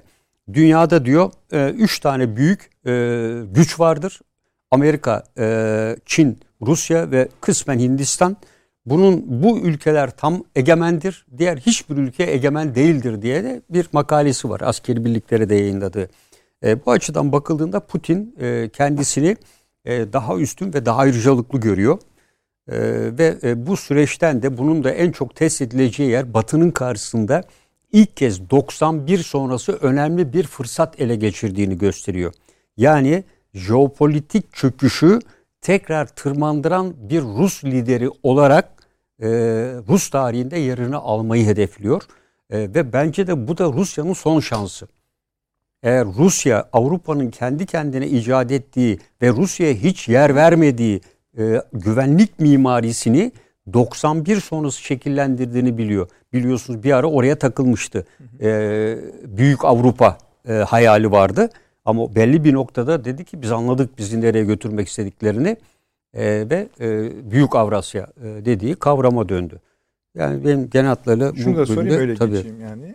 Bu NATO'nun herhangi bir göreve davet edilmesi halinde Türkiye'nin ne cevabı olacağını kestirirsiniz? E, e, Türkiye e, yani Ukrayna özelinde tabii ki. Sorun. bence zaten e, baştan itibaren Macaristan kar çıkıyor. Dolayısıyla oy birliğiyle kararlar verildiği için Macaristan e, kuvvet Zaten- kullanılmasını onaylamayacak zaten. Türkiye pek ihtiyaç kalmayacak. E, Macaristan'ı ben başka ülkelerin de takip edeceğini düşünüyorum. Mesela Orta Avrupa'da olan e, bir kısım eski Slovenya, Slovakya gibi ülkelerin de e, burada hayır oyu vereceğini düşünüyorum. Belki Mesela Belçika da verecek. Almanya düşündüklerine rağmen yapamazlar bunu. Tabii onlar yapmazlar. Yapmazlar mı? Yapmazlar. Peki. Yani Almanya burada red vermez. Ee, e, çünkü başkalarının kendi adına vekil olarak red vereceklerini biliyor. Yani bunlar büyük abi rolünü oynayacaklardır. Dolayısıyla böyle bir durumda e, NATO'nun zaten dördüncü maddesine, beşinci maddelerine aykırı e, Spesifik bu konu. sorayım size. Yunanistan hakkında ne düşünüyorsunuz? Yani bu konuyu evet mi der Dede Ağaç yüzünden? Tabii. Yani e, Amerika Birleşik Devletleri'ne bağlı bütün ipleri. E, dolayısıyla kukla pozisyonda Amerika e, hangi istikamette oy kullanırsa Yunanistan Yani şu şunu anda diyor- diyorsunuz benim anladığım kadarıyla. Hani Türkiye'nin hayrına gerek kalmaz. Gerek kalmayacak tabii. Yani NATO'da kararlar oy birliğiyle alıyor. Harekat planının uygulanması çünkü bir de NATO harekat planını X ile uygulayın. Bu NATO harekat planının içinde olan bir şey değil. NATO harekat planının harekat alanı dışı bir e, harekat icra edecek. E, o yüzden de e, kararların oy birliğiyle alınması lazım. E, hem askeri komitede hem e, diğer Peki, sivil kesimler. fikrinizi sorabilir miyim? Katılmalı mıdır ya da katılmamalı mıdır? Türkiye mi? Türkiye hayır. Yani Türkiye e, bugün Amerika Birleşik Devletleri belki hep söylüyoruz ya bölünecek buralardan e, 10 yıl 15 yıl sonra çekip gidecek ama e, Rusya e, hep yanımızda ve bugüne kadar en çok karşılıklı savaş yaptığımız işte 16-17 diyorlar değişik kaynaklara göre bir ülke. E, Rusya'da şeyde Suriye'de bağlantımız var. İşte Libya'da yeni yapılanmalar içinde var. E, Orta Doğu'da, Afrika'da var. E, Orta Asya'da var. İşte Kazakistan olayında e, gördüğümüz üzere. Kafkaslar'da var. E, dolayısıyla e, Türkiye burada e, Ukrayna Rusya arasındaki dengeyi e, tabii çok zor bir durum Türkiye içinde.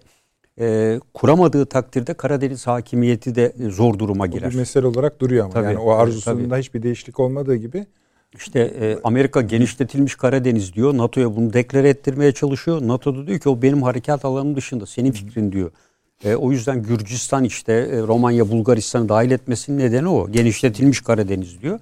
E, Rusya da diyor ki onlar benim eski Ya da artçılarım. Rusya'da Türkiye'nin zaten Rusya ve Türkiye'nin yani yapabileceği en büyük yanlış zaten bu olur. Tabii. Burada Yani, bir sorun yok bu denizde. Tabii. Karadeniz'de Türkiye petrolünü arıyor, doğalgazını arıyor, balıkçılığını yapıyor. Yani sorun yok. Ve bugüne kadar e, ülkeler arasında yaşanmış hiçbir yani son 100 yılda bir şey yok yani savaş yok, bir çatışma yok.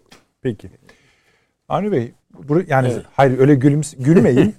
Ee, siz Xi Jinping'le Putin'in görüşmesinden etkilenmediniz. Paşamın konuşmasından etkilenip fikrinizi değiştireceğinizi zaten zannetmiyorum ama. Hayır Buyurunuz. hayır şöyle.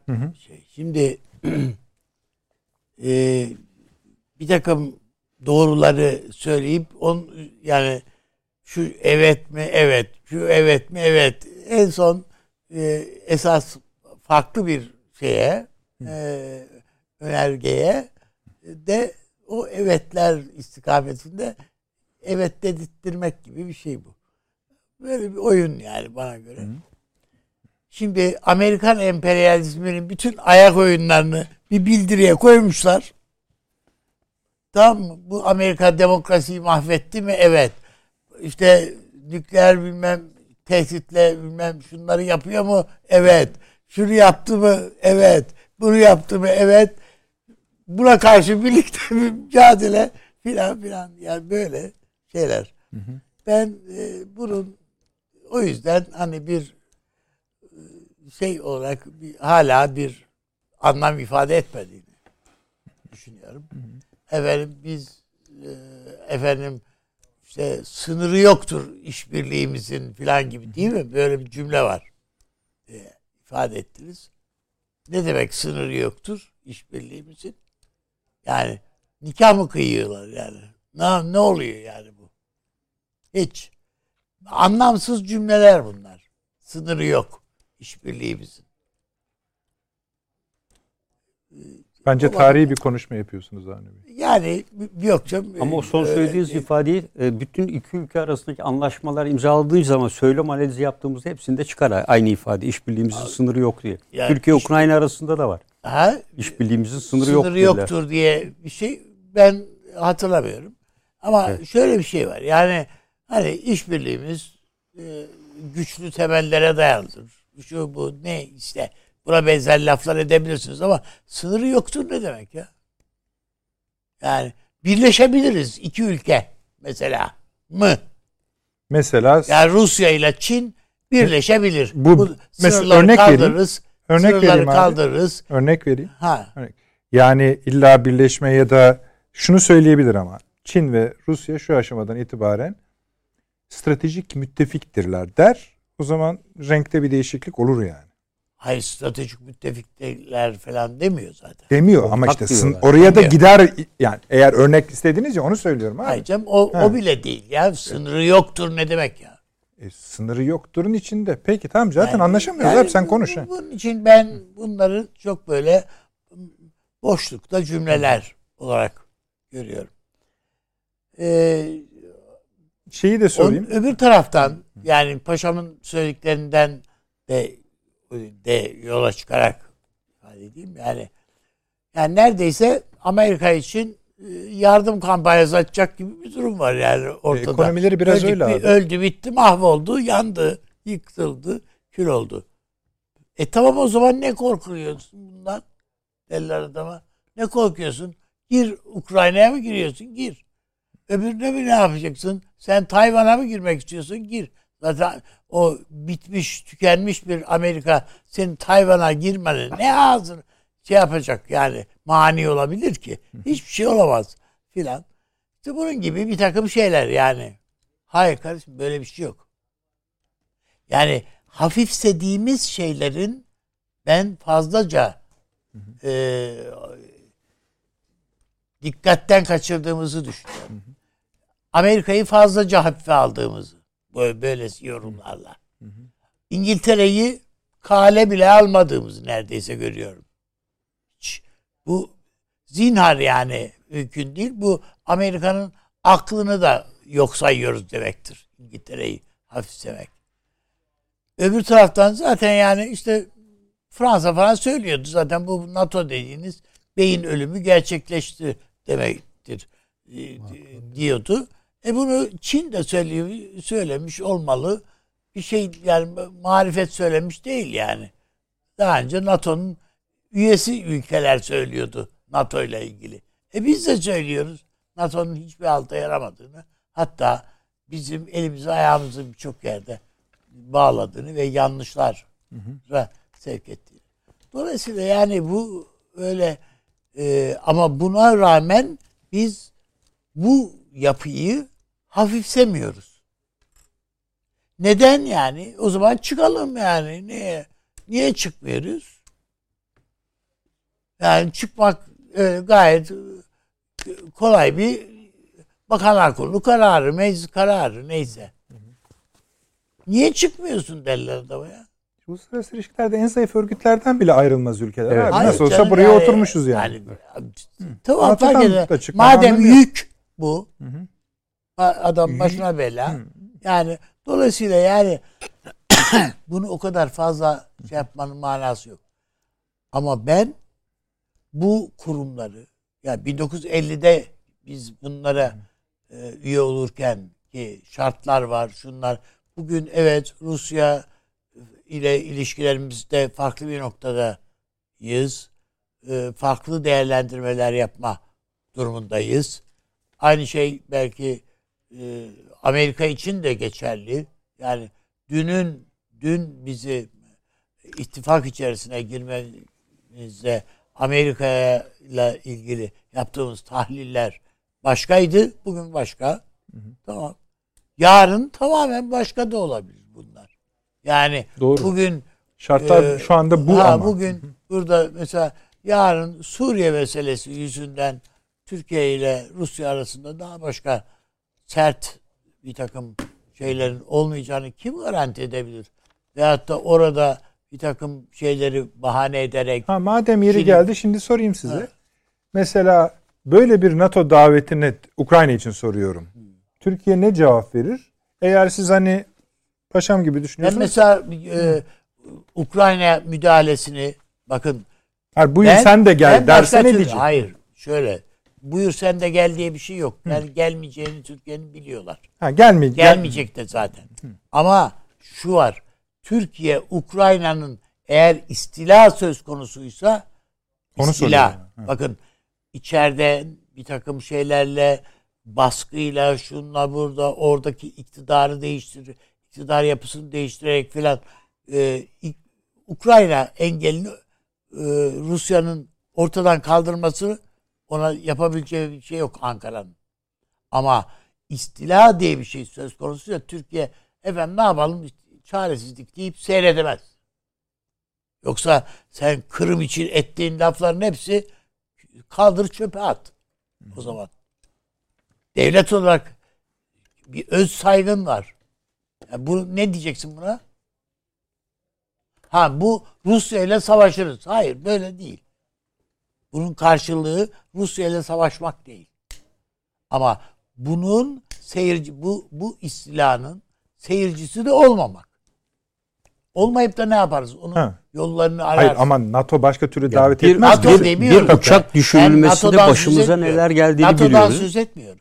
Yok, Sorum o değil ya onun için Ha. soruyorum abi. Yani NATO ile birlikte hareket eder mi? Hayır NATO ile birlikte Ankara hiçbir zaman artık hiçbir konuda sadece Ukrayna ile ilgili değil ki. Başka bir konuda da yani hiçbir şekilde Ankara artık NATO ile birlikte hareket eder diye bir şey yok. Yani garantisi yok bunun. Onun için yani e, işin o tarafını kapatırız. Ankara'nın kendi taahhütleri var. Ö, ö, ve- verdiği taahhütler var veyahut da yaklaşımlar var. Türkiye'nin kendi öncelikleri var. Yarın öbür gün diyecek ki kardeşim bizim başımızda sen durup dururken Azerbaycan'ın NATO üyesi yapıyorsun. Şu anlaşma işte yok MGK ortak evet. MGK'ydı yok bilmem neydi.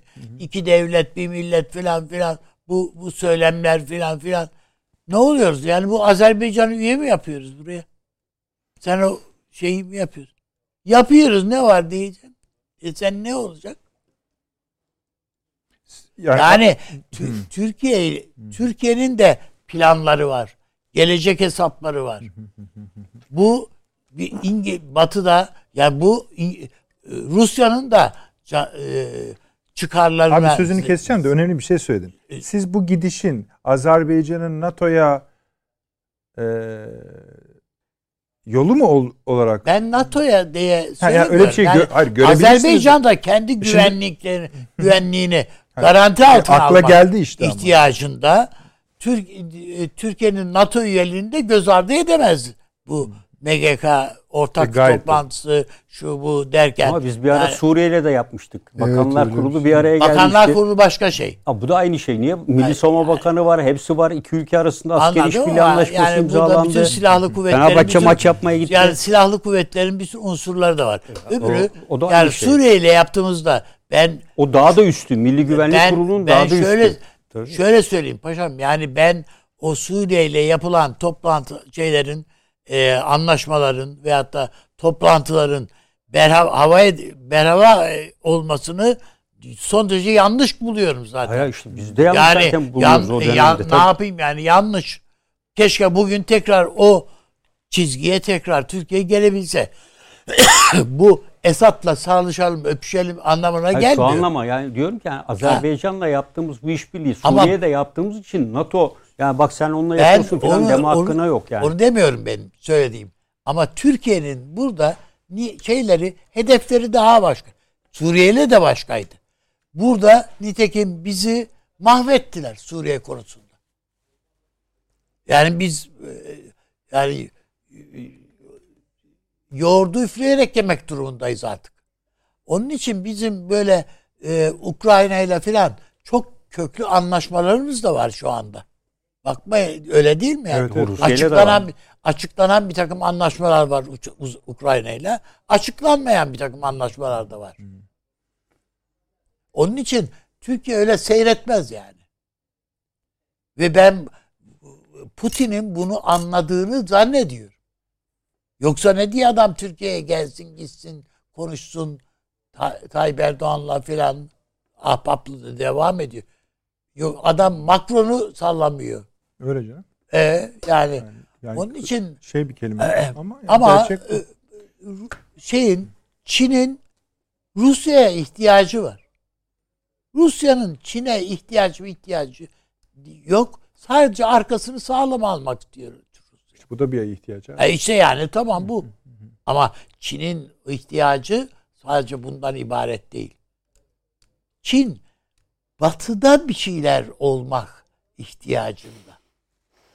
Bulunduğu coğrafyada değil yani.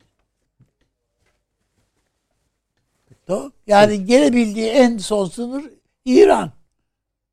Bu kadar yani. Orada da hiç Fena da gelmemiş abi. Orada orada hayır ben de bir şey demiyorum canım yani. E, Bayağı ama- bir yol yani. he. yani a- anlıyorum ama geldi yani o da parasını verip geliyor canım ne olacak yani.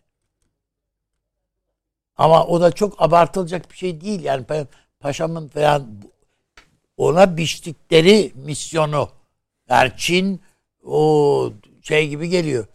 Hatır biraz önce e, Süleyman hocam Çin'in bir hegemon bir baskıcı bir sömürgeci gibi bir devlet gibi hareket ettiği yer var. Nerede? Afrika'da. Tamam mı? Ezip geçiyor. Her Bak- yerde öyle devam Ezip ediyor geçiyorlar zaten ama. Evet Pakistan'da da öyle.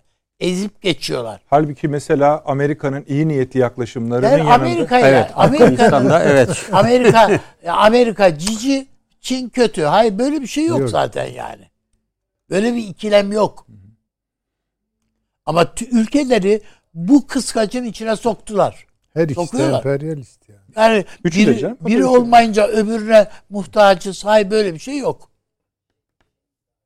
Demirel'in Allah rahmet eylesin hatıralarından birazcık e, söz edeyim. Diyor ki biz müstakil olarak uluslararası ilişkilerde müstakil olarak yani burada keşke şey yapsaydım getirseydim. Ee, Hulusi Turgut'un kaleme aldığı notlar. Ee, oradan e, diyor ki biz müstakil olarak karar alamayız. Karar alırlar, bize bildirirler. O istikamette karar alırsak yürürüz. Bunun dışına çıkarsak biz çadırın dışında kalırız. Şeyin dışında kalırız. Nitekim diyor 60 Filistin meselesinden dolayı 67 İs- e, şey Arap İsrail savaşı Evet. sırasında Rus uçaklarının Türk hava sahasını kullanmasına izin verdik. Arkasından 12 Mart geldi diyor. Bunu söyleyen Süleyman Demirel. Yani bedeli vardı. Peki ya, abi. na, onun bir bedelinin olacağını e, anladık diyor. Peki abi. Devam. Anlatabiliyor muyum? Yani bir felaketi diğeriyle ikame etmenin imkanı yok. Bu Çin için de geçerli. Rusya için de Rusya geçerli. için de geçerli. Hepsi için geç. Ha, biz onun için mesela hem bu şimdi e, bu Azerbaycan'la olan e, bu Konuşacağız anlaşma, abi. Bunun üzerine bir şeyler bina eder miyiz? Burada yine hayal kurarak değil ama. Dün bunlara mesela Suriye ile ilgili falan hayaller kurduk. Gidip değil mi yani camide namaz kılıyorduk Emevi camide. Yani yok kardeşim böyle hayal kurmanın manası yok. Peki. Ama şu anda Suriye'nin bütün kentleri, bütün kentleri, o bizim göz bebeğimiz Halep filan mahvolmuş vaziyette. İnsanlar, çocuklar ölüyorlar, sokaklarda ölüyorlar. Hele şimdi bu kış hava şartlarında donarak ölüyor çocuklar. Kimsenin umuru değil. Ne Amerika'nın umuru, ne orada hakimiyeti sağlamış olan Rusya'nın umuru. Yani umu- Rusya diyor mu ki Türkiye'ye kardeşim Orada kadar- ne oluyor diye bugün yine bizim bakanlarımız oraya gidiyor. e tamam ama o bu Rusya'nın filan derdi değil yani bunlar. Gayet tabii canım. E tamam. Eyvallah. Ha, Ha, onun için oyuz zaten. Türkiye Ondan bunları dert edinen bir siyaset anlayışıyla hareket edebilmeli. Peki. Oo. Tamam devam edeceğiz. Süleyman Hocam bu tartışmanın sebebi sizsiniz biliyorsunuz değil mi? Öyle mi? Tabii sebebini de söyleyeyim hemen size. Çünkü Amerika'yı hafife alıyorsunuz. Hafife almıyorum. Yani bakınız şöyle diyelim isterseniz. Bir insanın en tehlikeli olduğu durum en zayıf olduğu durumdur. Ondan çekiniyorum. Donanımına bakmak lazım. Yani Amerika'nın da donanımı fena değil. Ben bunu tartışma konusu da iyi yapmıyorum. Yani Amerika'nın silah Bunu gücü. zaten tartışmadık. Tabii, Amerika yani evet, yani. Ama Amerika'nın sıkışmışlığı var. İşte o sıkışmışlık duygusu içerisinde Amerika siyasi aklını kaybetme tehlikesi geçiriyor. Evet. İşte bu tehlikeli. Yoksa yani ben Amerika zayıflayacak ve çökecek diyenlerin düşüncesine katılamam. Yani Amerika zayıflayacak ve içine doğru çökecek. Ay böyle olmuyor. Tam tersine en yırtıcı noktaya geliyor. Onun için ürküyorum ben. Onun için de hafife almıyorum Amerika'yı. Tam tersine çok tehlikeli buluyorum. Yani şimdi genel olarak fotoğrafa baktığımız zaman dünyayı var eden bütün taraflarıyla barışan, savaşan, çatışan neyse bir dünya hali var değil mi yani? Ve o dünya halinin şöyle veya, veya böyle bir takım standartları var. Şimdi o standartları ayakta tutacak bir şey kalmıyor. Endişem benim o. Yani Rusya bizim çok kullandığımız bir kavramı rahatlıkla onu Rusya için seferber edebilirim. Bir beka sorunu. Öyle mi? Amerika Evet. Birleşik Devletleri bir beka sorunu yaşıyor. Avrupa bir beka sorunu yaşıyor.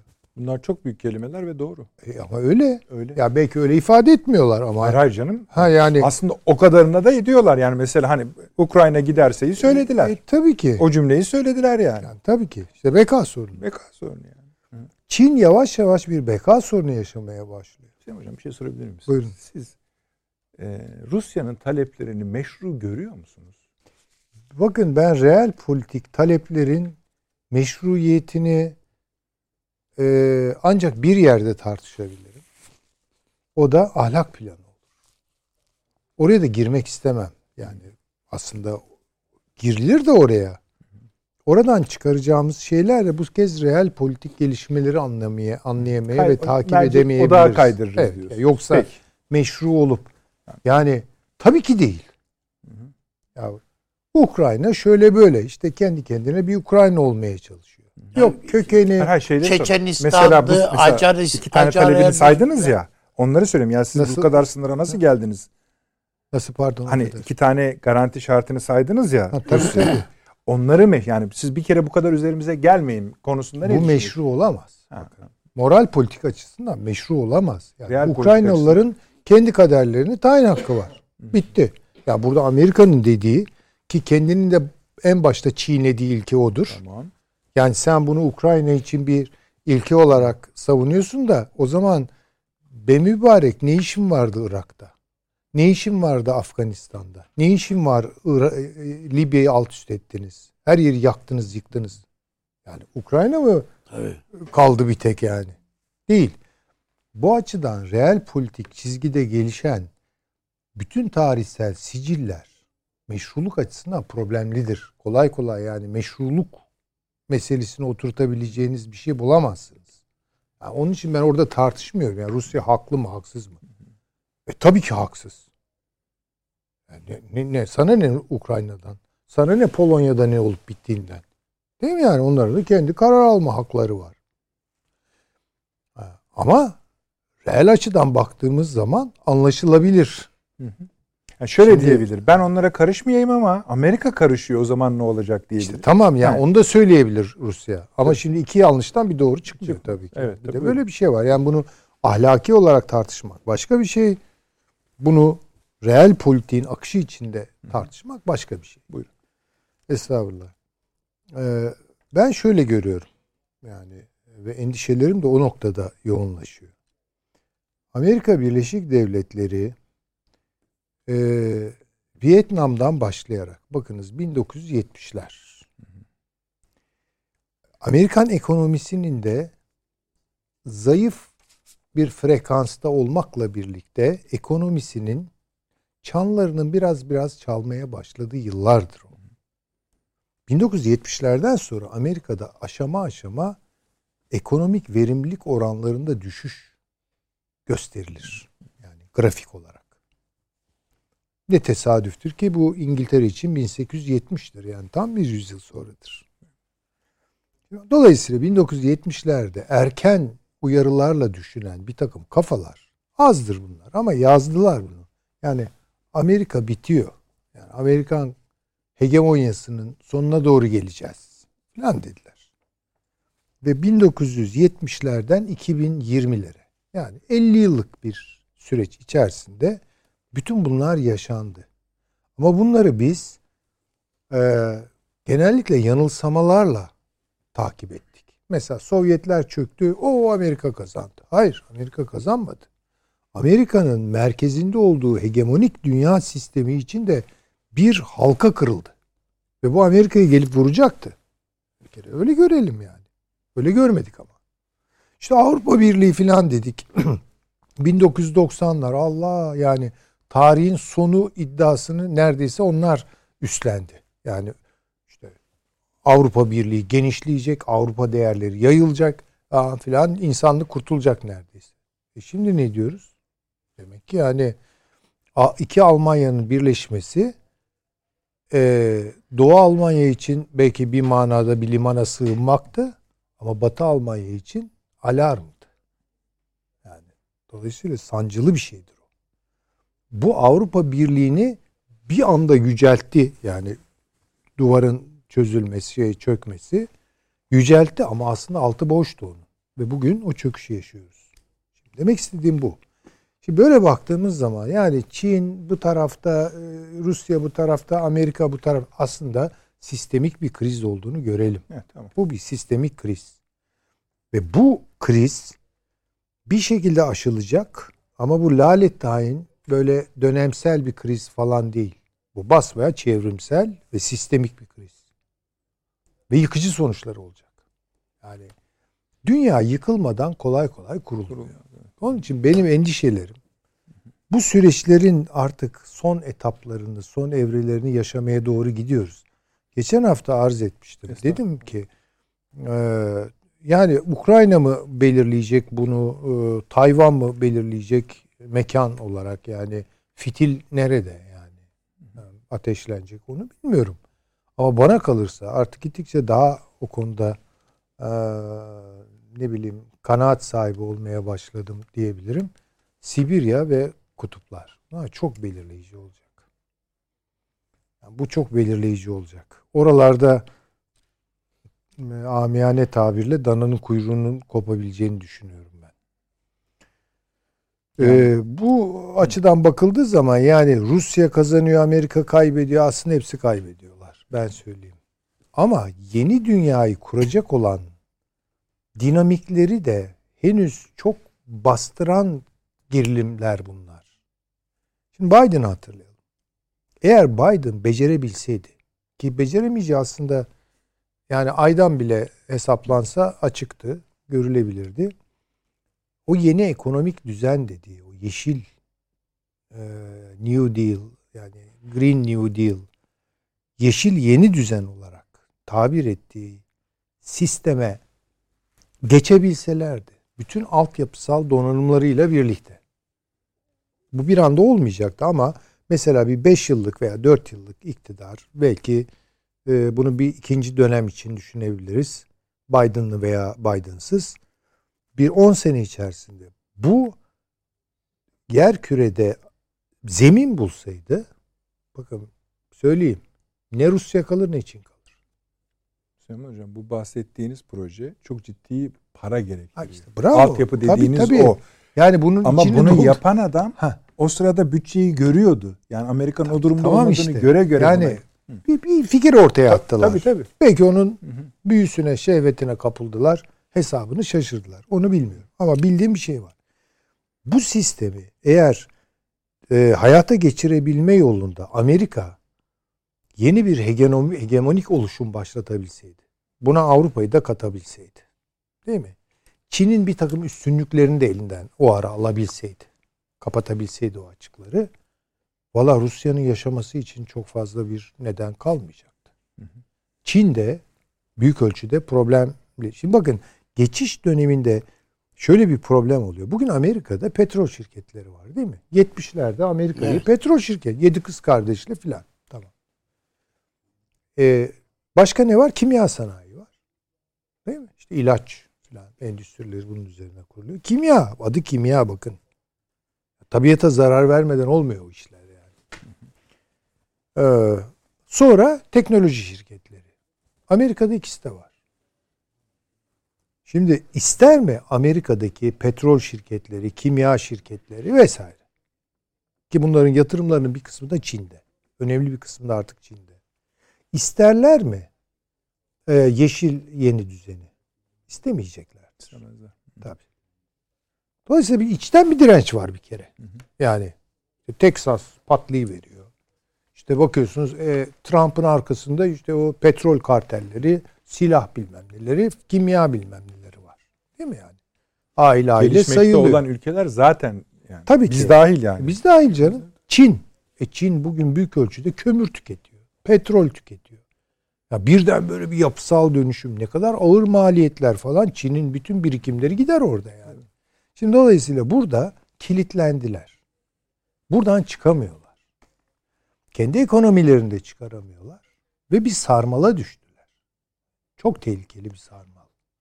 Yani bir, Evet geçici dönemsel olarak ekonomik canlanmalar yaşanıyor Amerika Birleşik Devletleri'nde. içi boş. Nasıl boş? Çünkü ekonomik verimliliğe oturmuyor ki onlar. Hizmetler sektörüdür. Para, Şunlardır bunlar. aşırı para. Evet yani Nakit ve yani. tabii bu aynı zamanda aşırı para basma. Bu da enflasyon. Çin de kendini kapattı. Dolayısıyla ürün girişi işte o konteyner meseleleri falan oradan doğan bir başka sıkıntıyı daha yaşıyorlar. Şimdi buradan Amerika Birleşik Devletleri şu hesabı yapmak zorunda. Beklemeye tahammülü var mı yok mu? Amerikan aklının sorabileceği son soru budur. Yani Ernest Hemingway'in romanının başlığını kullan. Çanlar kimin için? Çanlar Amerika Birleşik Devletleri için çalıyor. Çok açık. Ha şimdi burada beklemeye tahammülü olabilir mi Amerika'nın? Ya dur bakalım yani şu Ukrayna meselesi de yatışsın da dur bakalım Çin'le belki bir ticaret barışı kurabiliriz. Dur bakalım belki falan.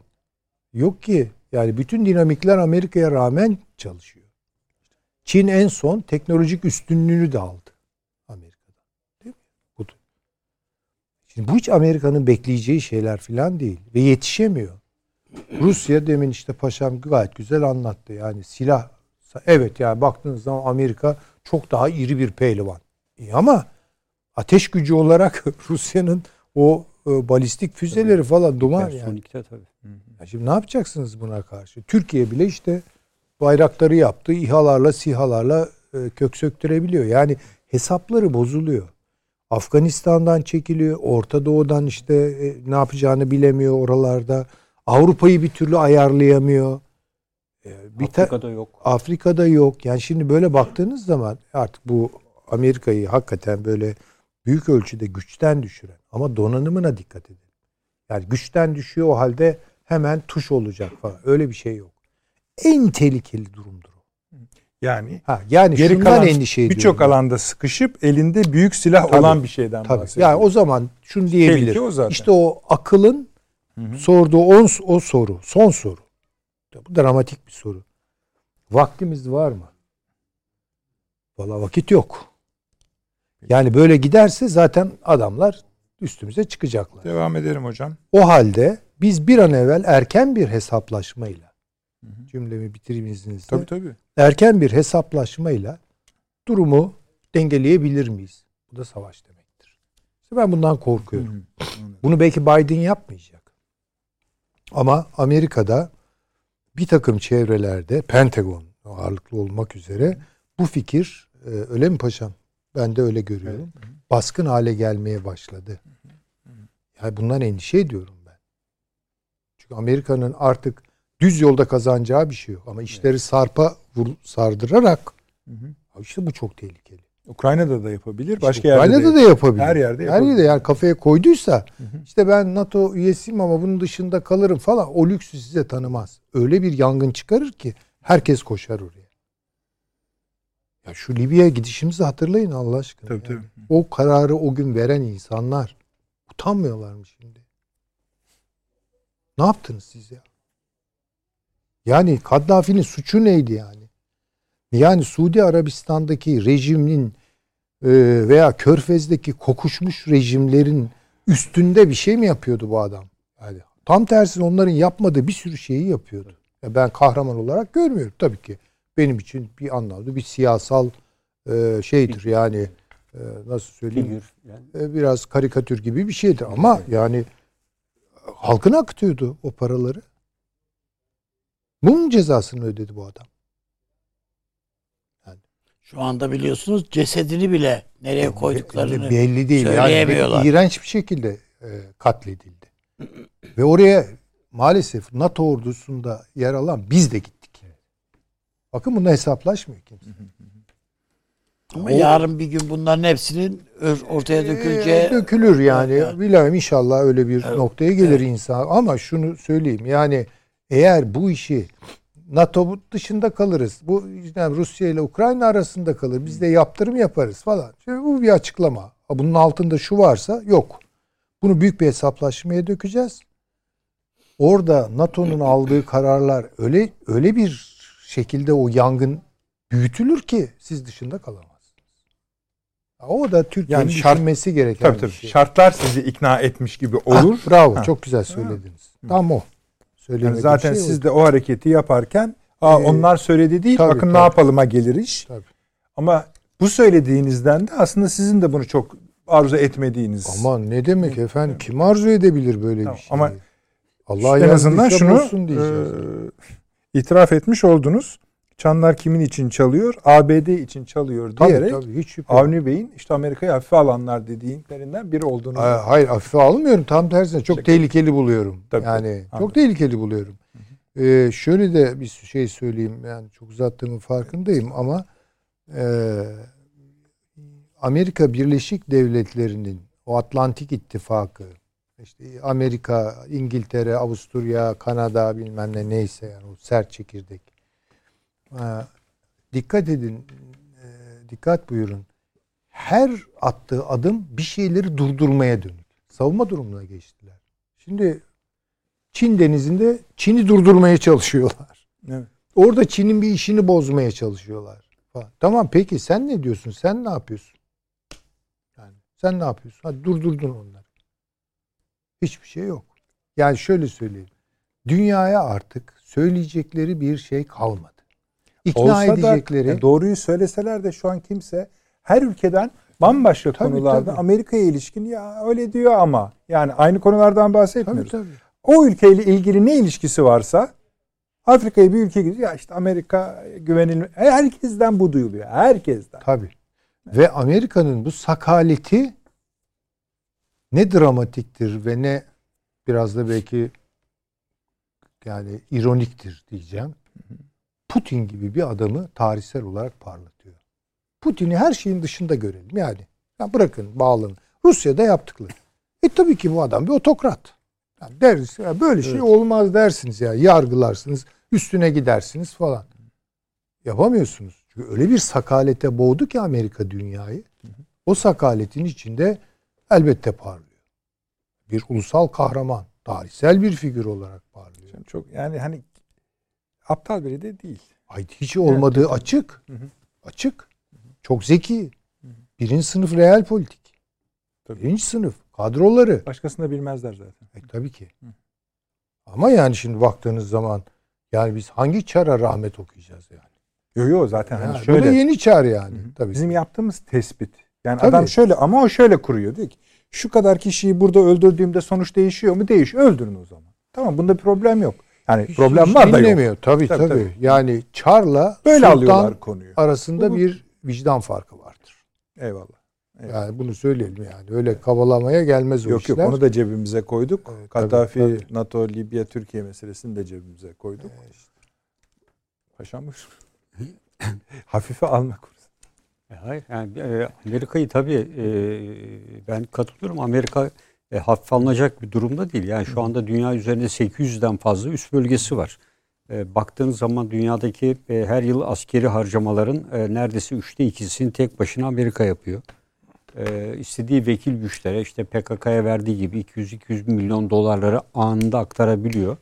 E, dolayısıyla şu anda e, ekonomik anlamda veya iç e, düzen anlamında bir takım sıkıntılar e, ve uzak gelecek içinde bunlar görülebilir olmakla birlikte e, ben e, Amerika Birleşik Devletleri hala e, şu anda istediği etkinlikleri yapabiliyor ki e, Rusya ve Çin gibi iki önemli güç bile ona karşı bir stratejik şöyle ortaklığa bir şey gidebiliyor. Biz de programlarımızda onu çok Evet. tekrarladık. Her sene biliyorsunuz bütçesi açıklanıyor ve her açıkladığı bütçe bir öncekinden daha fazla oluyor. Dahası diğerleriyle kıyaslama yapıyoruz. Burada şöyle bir hata yapıyor olabilir miyiz? Bazı Amerika uzmanlar diyor ki eski bunlar biliyorsunuz çok yazarlar bu Evet. konuları. Birincisi diyorlar bu para yeni orduya gitmiyor. Bu orduyu beslemeye gidiyor. Yani bunun maaşlarıdır, lojistiğidir, benzinidir, uçak gemilerinin bilmem bir ikisi bu. Ee, bir diğeri de şeyi beslemeye gidiyor diyor. Savunmayı besleyen sisteme gidiyor. Bir zamanlar Rusya yani Sovyetler Birliği için söylenen şeyler bunlar biliyor musun? İlginç. E Zaten Buyurun e, Dışişleri Bakanlığı'nın e, hemen hemen bütçesinde bile Pentagon'un etkili olduğu söylenir. Yani Amerika Birleşik Devletleri bütçesinin e, büyük ölçüde şekillenmesinde Savunma Bakanlığı yani e, Pentagon hatta e, büyük elçilerin bile atanmasında e, rol oynadığı söylenir. Bununla ilgili makaleler ve kitaplar da var. E, bütün bunlar içinden bunları çıkartmak mümkün. E, Amerika Birleşik Devletleri tabii e, buradaki harcamaların e, önemli bir bölümünü e, kendi iç e, ordusu için harcamıyor. Aynı zamanda biraz evvel söyledik vekil güçlere ve diğerlerine veriyor. Örneğin Yunanistan eski nesillere veriyor. Kendi ordusuna artık ömrünü doldurmak üzere olan sistemleri yeniliyor. Ya da Rusya'nın geliştirdiği sisteme göre DARPA dediğimiz yapı sürekli ARGE çalışması yapıyor. Yani bütün bunlara baktığımızda Rusya sonuçta sanırım 10 veya 11 civarında ki büyük bir kısmında nükleer takatlı denizaltı şey var. E, uçak gemisi var. Tabii. E, bütün bunlara baktığımızda e, işte Rusya'nın elinde e, bir tane, Çin'in elinde işte ikincisini yaptı sanırım. Yani bu açıdan bu e, Rusya ve Çin açık denizlerde ve veya kendi ana karalarından uzakta Amerika ile asla karşı karşıya gelmezler. O yüzden şu anki pozisyonları Çin ve Rusya'nın Amerika'ya karşı bir stratejik üstünlük sağlıyor. Yani gerginliğin kendi kara sınırlarına yakın alanlarda olması. Eğer bu gerginlik Orta Doğu'da ve veya Afrika tarafında olsaydı o zaman Amerika'nın zaten bariz üstünlüğü olurdu ve Çin ve Rusya ikisi bir araya gelse bile Amerika'ya karşı bu üstünlüğü sağlayamazlardı. O yüzden ana karalarından bugüne kadar da Rusya, e, Çin zaten ana karasından hiç uzaklaşmış değil. Rusya Sovyetler Birliği döneminde işte Afrika'da ve diğer e, uydu devletlerle olan ilişkileri vardı. Şimdi 2015'ten itibaren Suriye ile birlikte tekrar bir açılım evresine girmeye başladı. Bence Amerika esas 2015 ile birlikte Rusya'yı tehdit olarak algılamaya başladı. Bunlar 91 öncesine tekrar dönmeye başladılar dedi. Yani işte Libya ile ilgilenmesi, Mısır'la ilgilenmesi, e, Yemen'le ilgileniyor olması veya Putin'in Körfez bölgesine yaptığı ziyaret, e, burada barış ve istikrar için bir öneride bulunması, e, bütün bunlara baktığımızda e, Rusya tekrar eski gücüne kavuşarak Orta Doğu üzerinden tekrar e, Afrika'ya ve bu bölgeye giderek benim gücümü kıracak Kuzey Afrika dahil E, ve Amerika e, esas itibariyle zaten ulusal güvenlik strateji belgelerine baktığınızda Amerika'nın tehdit haline Rusya'yı aldığı pozisyon Rusya'nın 2015 sonrasıdır. E, ve dolayısıyla tekrar açılarak daha büyük bir tekrar bir güç haline gelmeden bölgesel Obama'nın dediği gibi bölgesel güç konumuna çekmek için John Kennan dediği gibi yani çevreleme politikasıyla onu tekrar e, eski e, bölgesine e, göndermeye çalıştı.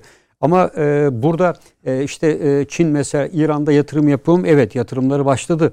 Yani bu çünkü 25 yıllık bir anlaşma ve birinci ve ikinci, üçüncü yıllarında zaten yatırım yapacak. Yani burada bugünden itibaren e, mesela İran'da Çin'in e, yatırımlarının hemen sonuç vermesini beklemek mümkün değil. E, çünkü e, burada ciddi olarak rafineriler kurulacak. E, petrol arama tesisleri kurulacak, otoyollar açılacak, demiryol hatları döşenecek. Şöyle yapalım müsaade ederseniz paşam. Bunu biraz perşembeye bırakalım. Çünkü şu ana Evet. kadar Çin'le Rusya arasında dünyadan talepte bulunan bildirinin açık bölümlerine baktık. Bir de araları var.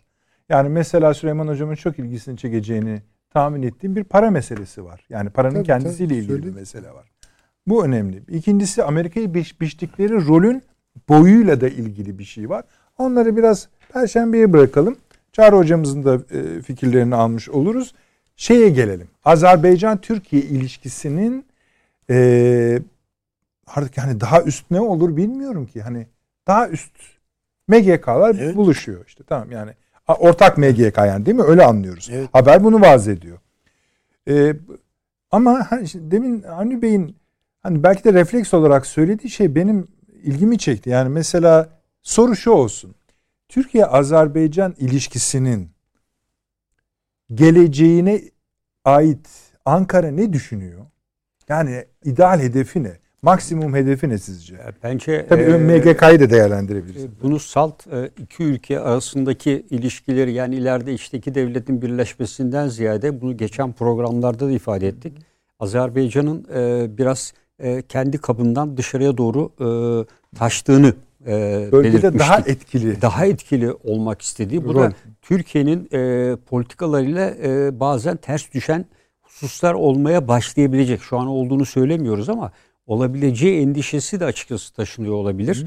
E, bütün bunlara baktığımızda e, Türkiye e, süratle meclisten de e, geçerek e, Şusa beyannamesini e, iki ülke arasındaki işbirliklerini daha etkin ve iki kamuoyunda da daha net bir şekilde algılanacak esasında bir kamu diplomasisini net olarak uygulanıyor. Çünkü kamuoylarının bu konuda bir ileri adım atıldığını hissetmesi e, bence iki ülkeli liderlerin anlaşmasından çok çok daha önemli.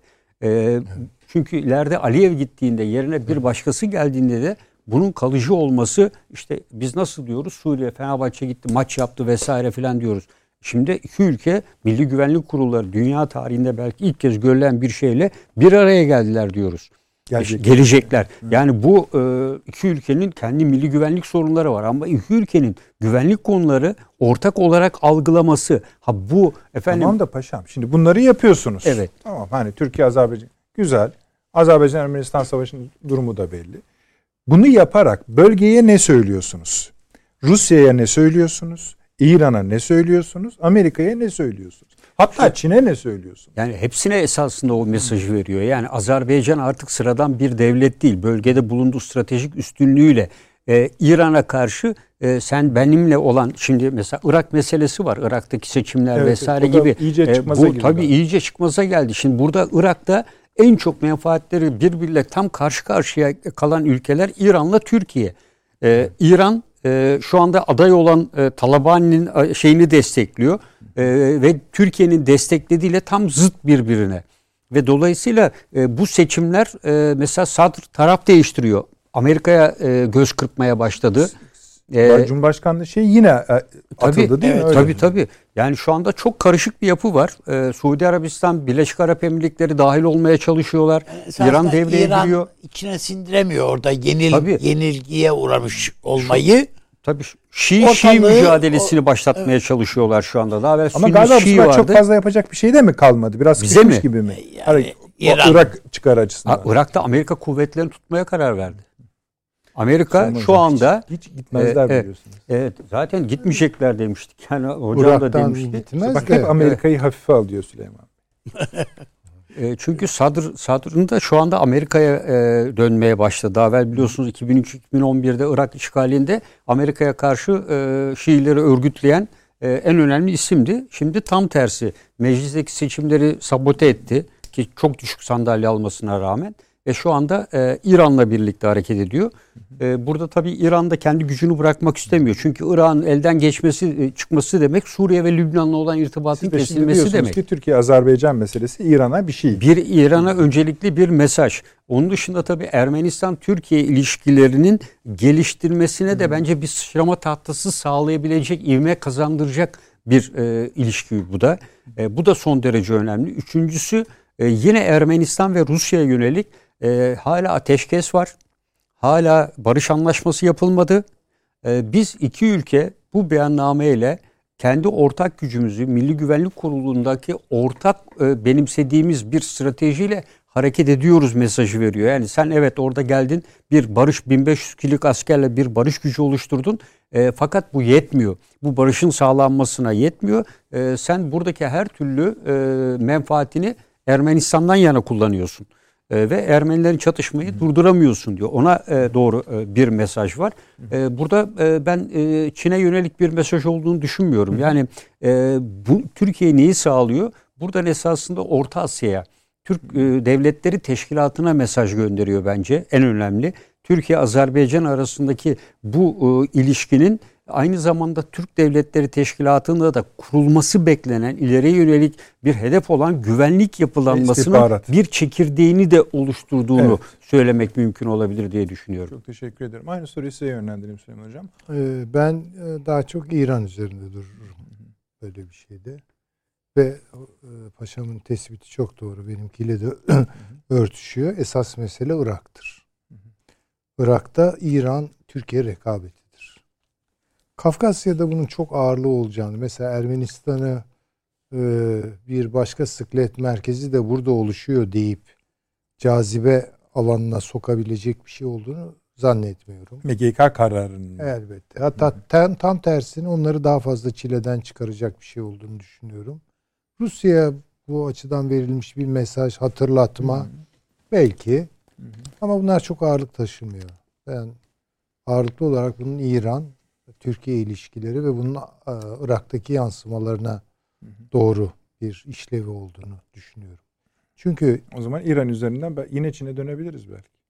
Yok o kadar olmuyor. O kadar kolay geçişler olmuyor. Ee, Çin'e dönmek yani orada biraz ben üstadıma da katılıyorum. Yani e, Çin öyle bir network henüz kurmadı. İlişkileri var, derinlikleri var, kazanımları var ama Süleyman hocam, bunun Pakistan'daki strateji Çin etkisini, İran'daki Çin etkisini derin, derin ama siyasi ve askeri alanda. Hı hı. Askeri alanda tatbikatlar düzeyinde belki. Ama bir askeri ittifak, siyasi bir ittifak, şu bir blok oluşturma aşamasında değil. Hocam, yani. Şu daha sınanmadı. Mesela Pakistan'daki varlığın tamam değil mi? O varlığın bir büyük kısmı da para. E, Yatırımını öyle düşünürsen yol. Yani biraz hüzünlendirecek bunu söylemem ama e, satın aldı. Hayır, tamam. Ayrı konu.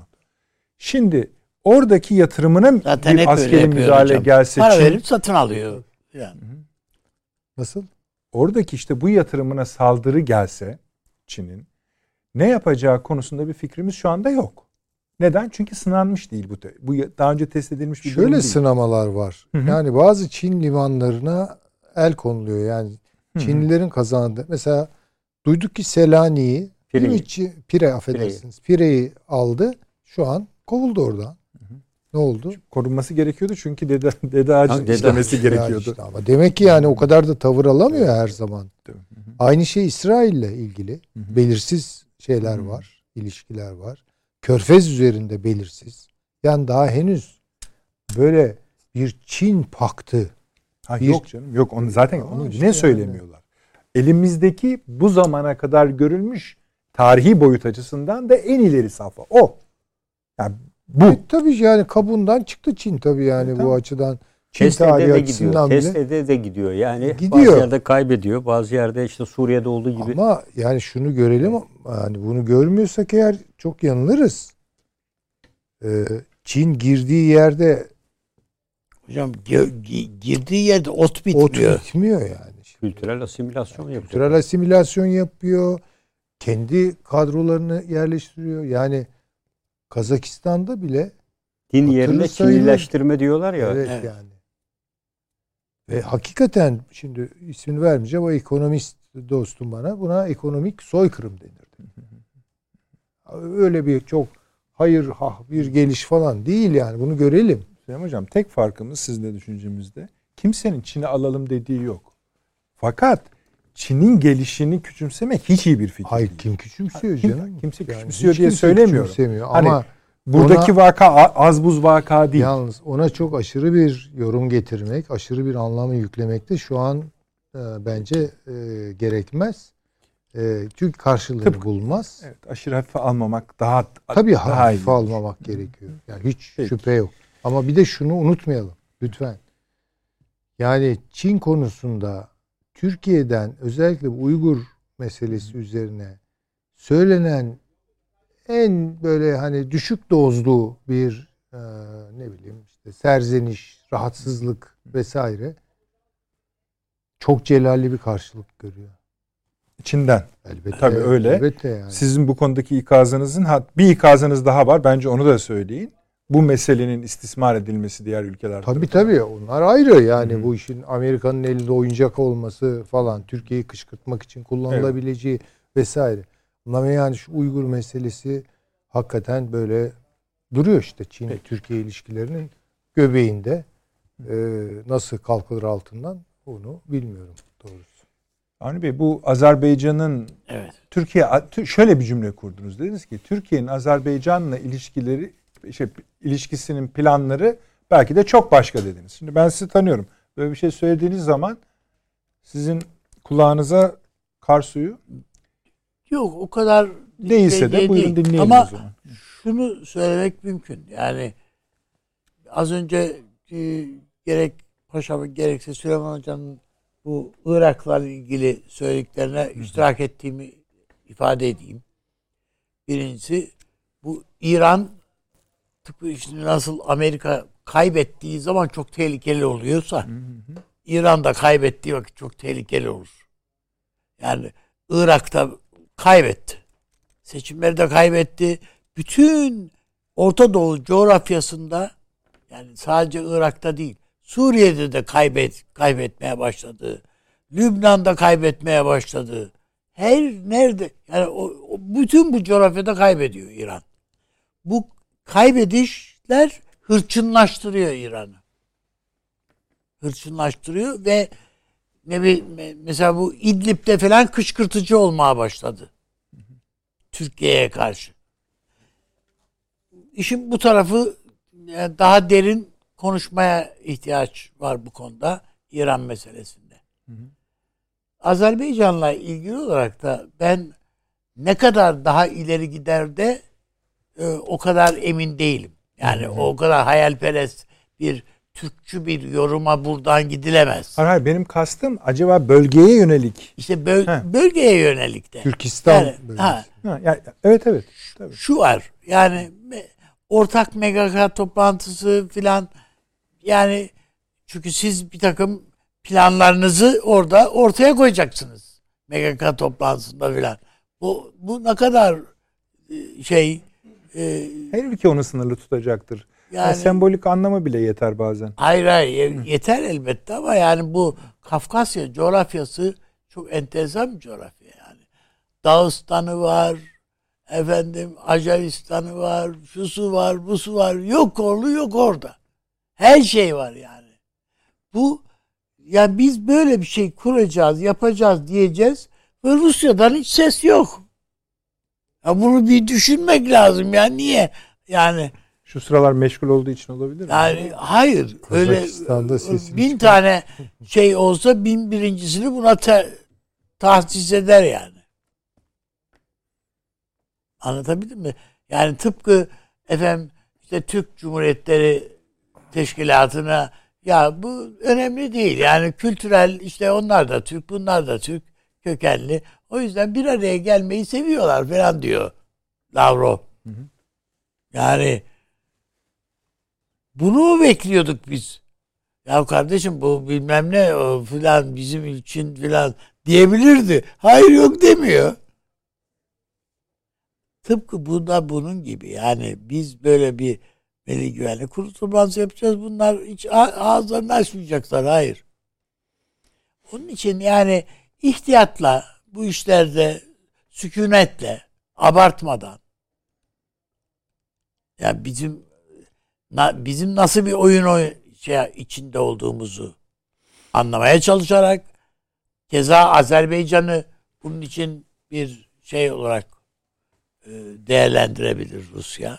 Yani yani bu Türkler ne istiyor ya falan diye bakarlar. Yani enteresan bir durum yani bu. Ha olumsuz mu? Hayır. Öyle bir şey de söyleyemem yani. Ama Olumsuz olumsuz bulmadınız ama biraz abartılı mı buldunuz? Ben işte hep buradaki yorumlarda yani hep mesela Çin'le ilgili de hep yorumlarda hep abartılı. Amerika ile ilgili olumsuz yorumlar da abartılı. Çin'le ilgili olumlu yorumlar da abartılı. Biz fazla abartıyoruz. Kendi pozisyonumuzla da ilgili olarak. Ya biz mesela hemen Ukrayna ile Türkiye arasında arabacılık yapacağız falan diyoruz. Ya böyle bir şey isteyen yok. Yani isteyen yok dediğim Ukrayna ah keşke olsa diyor. O ayrı mesele de. Yani esas bu işin bir tarafı Rusya.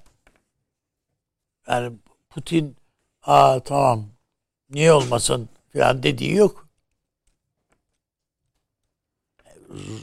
Ukrayna konusunda herhangi bir taahhüde girmek istemiyor adam ya. Hoşumuza gitsin ya da gitmesin. Bir taahhüde girmek istemiyor. Bunu bilerek hareket etmek lazım. Ben e, Kafkas coğrafyasında elbette önemli Azerbaycan meselesi. Ermenistan meselesi de önemli. Ama biz o mesela e, bu e, koridorun mutlaka açılmasını sağlamamız lazım ve çabuk sağlamamız lazım. E bunu bunları geciktirdikçe iş tav yani demir tavunda dövülür. Yani o olmuyor yani. Kaçıyor. Süleyman Hoca'nın bakışlarından o iş kaçmış gibi bir hava var ama. Ee, ben e, Hayır yani zaman geçtikçe yani çünkü bir şeyi kazandınız, bir zafer kazandınız. Sıcağı sıcağına olduysa oluyor yani. Olmayınca iş bu sefer Azerbaycan da acaba bundan memnun değil mi? Filana dönüşüyor iş. Acaba mı? İran'ın baskısı var. Şu var, bu mu var? Acaba falan diye bakıyorsun.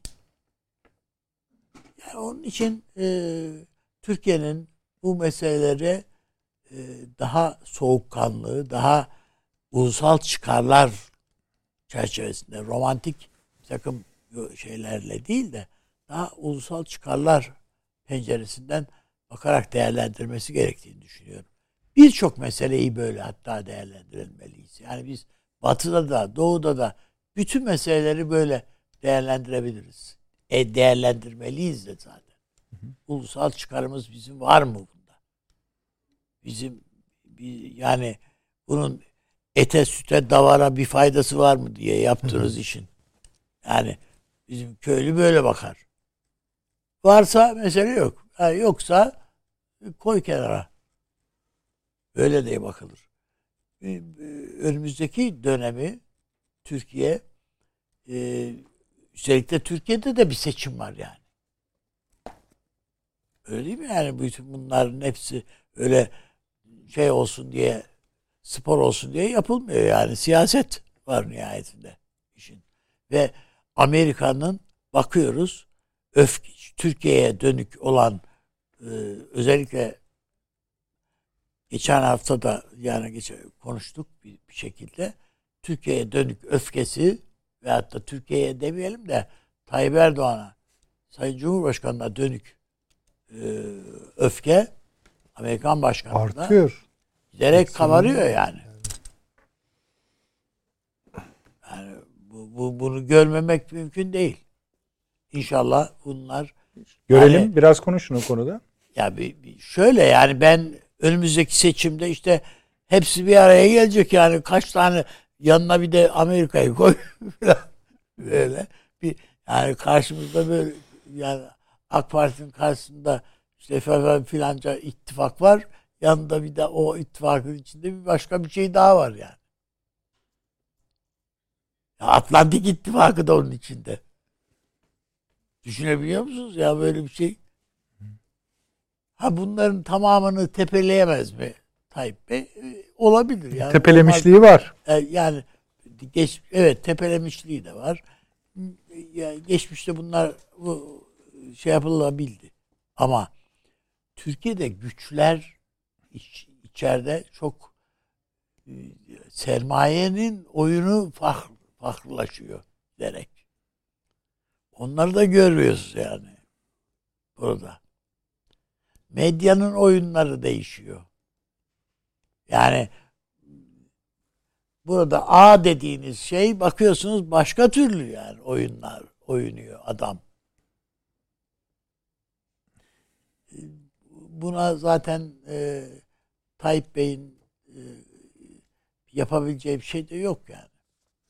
Sermayenin oyunu değişiyor, medyanın oyunu değişiyor. Nasıl değişiyor? Allah yani Allah'a çok şükür yani şu anda e, askerin oyunu değişmedi.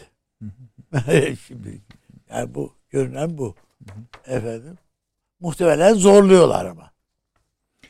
Anlıyorum ki sermaye ve medyanın oyunlarının bir parçasının bu olduğunu söylüyorsunuz. Peki. Evet. Not etmemek mümkün mü? Evet. Avni abi çok teşekkür ediyorum. Ben de teşekkür ediyorum. Süleyman Hocam ağzınıza sağlık. Sağ olunuz. Paşam çok çok teşekkür ediyorum. Sağ olun. Hafife almadınız. ağzınıza sağlık. Efendim Perşembe akşamı 20.45'te inşallah yeniden huzurlarınızda olacağız. Kaçırdıysanız yarın YouTube'dan izleyebilirsiniz. Mümkün olduğu kadar erken saat. Yine bu akşam eksik olmayın. Sosyal medyadan çok katkınız oldu. Onlara da tek tek bakıyoruz emin olabilirsiniz. İyi geceler diliyoruz.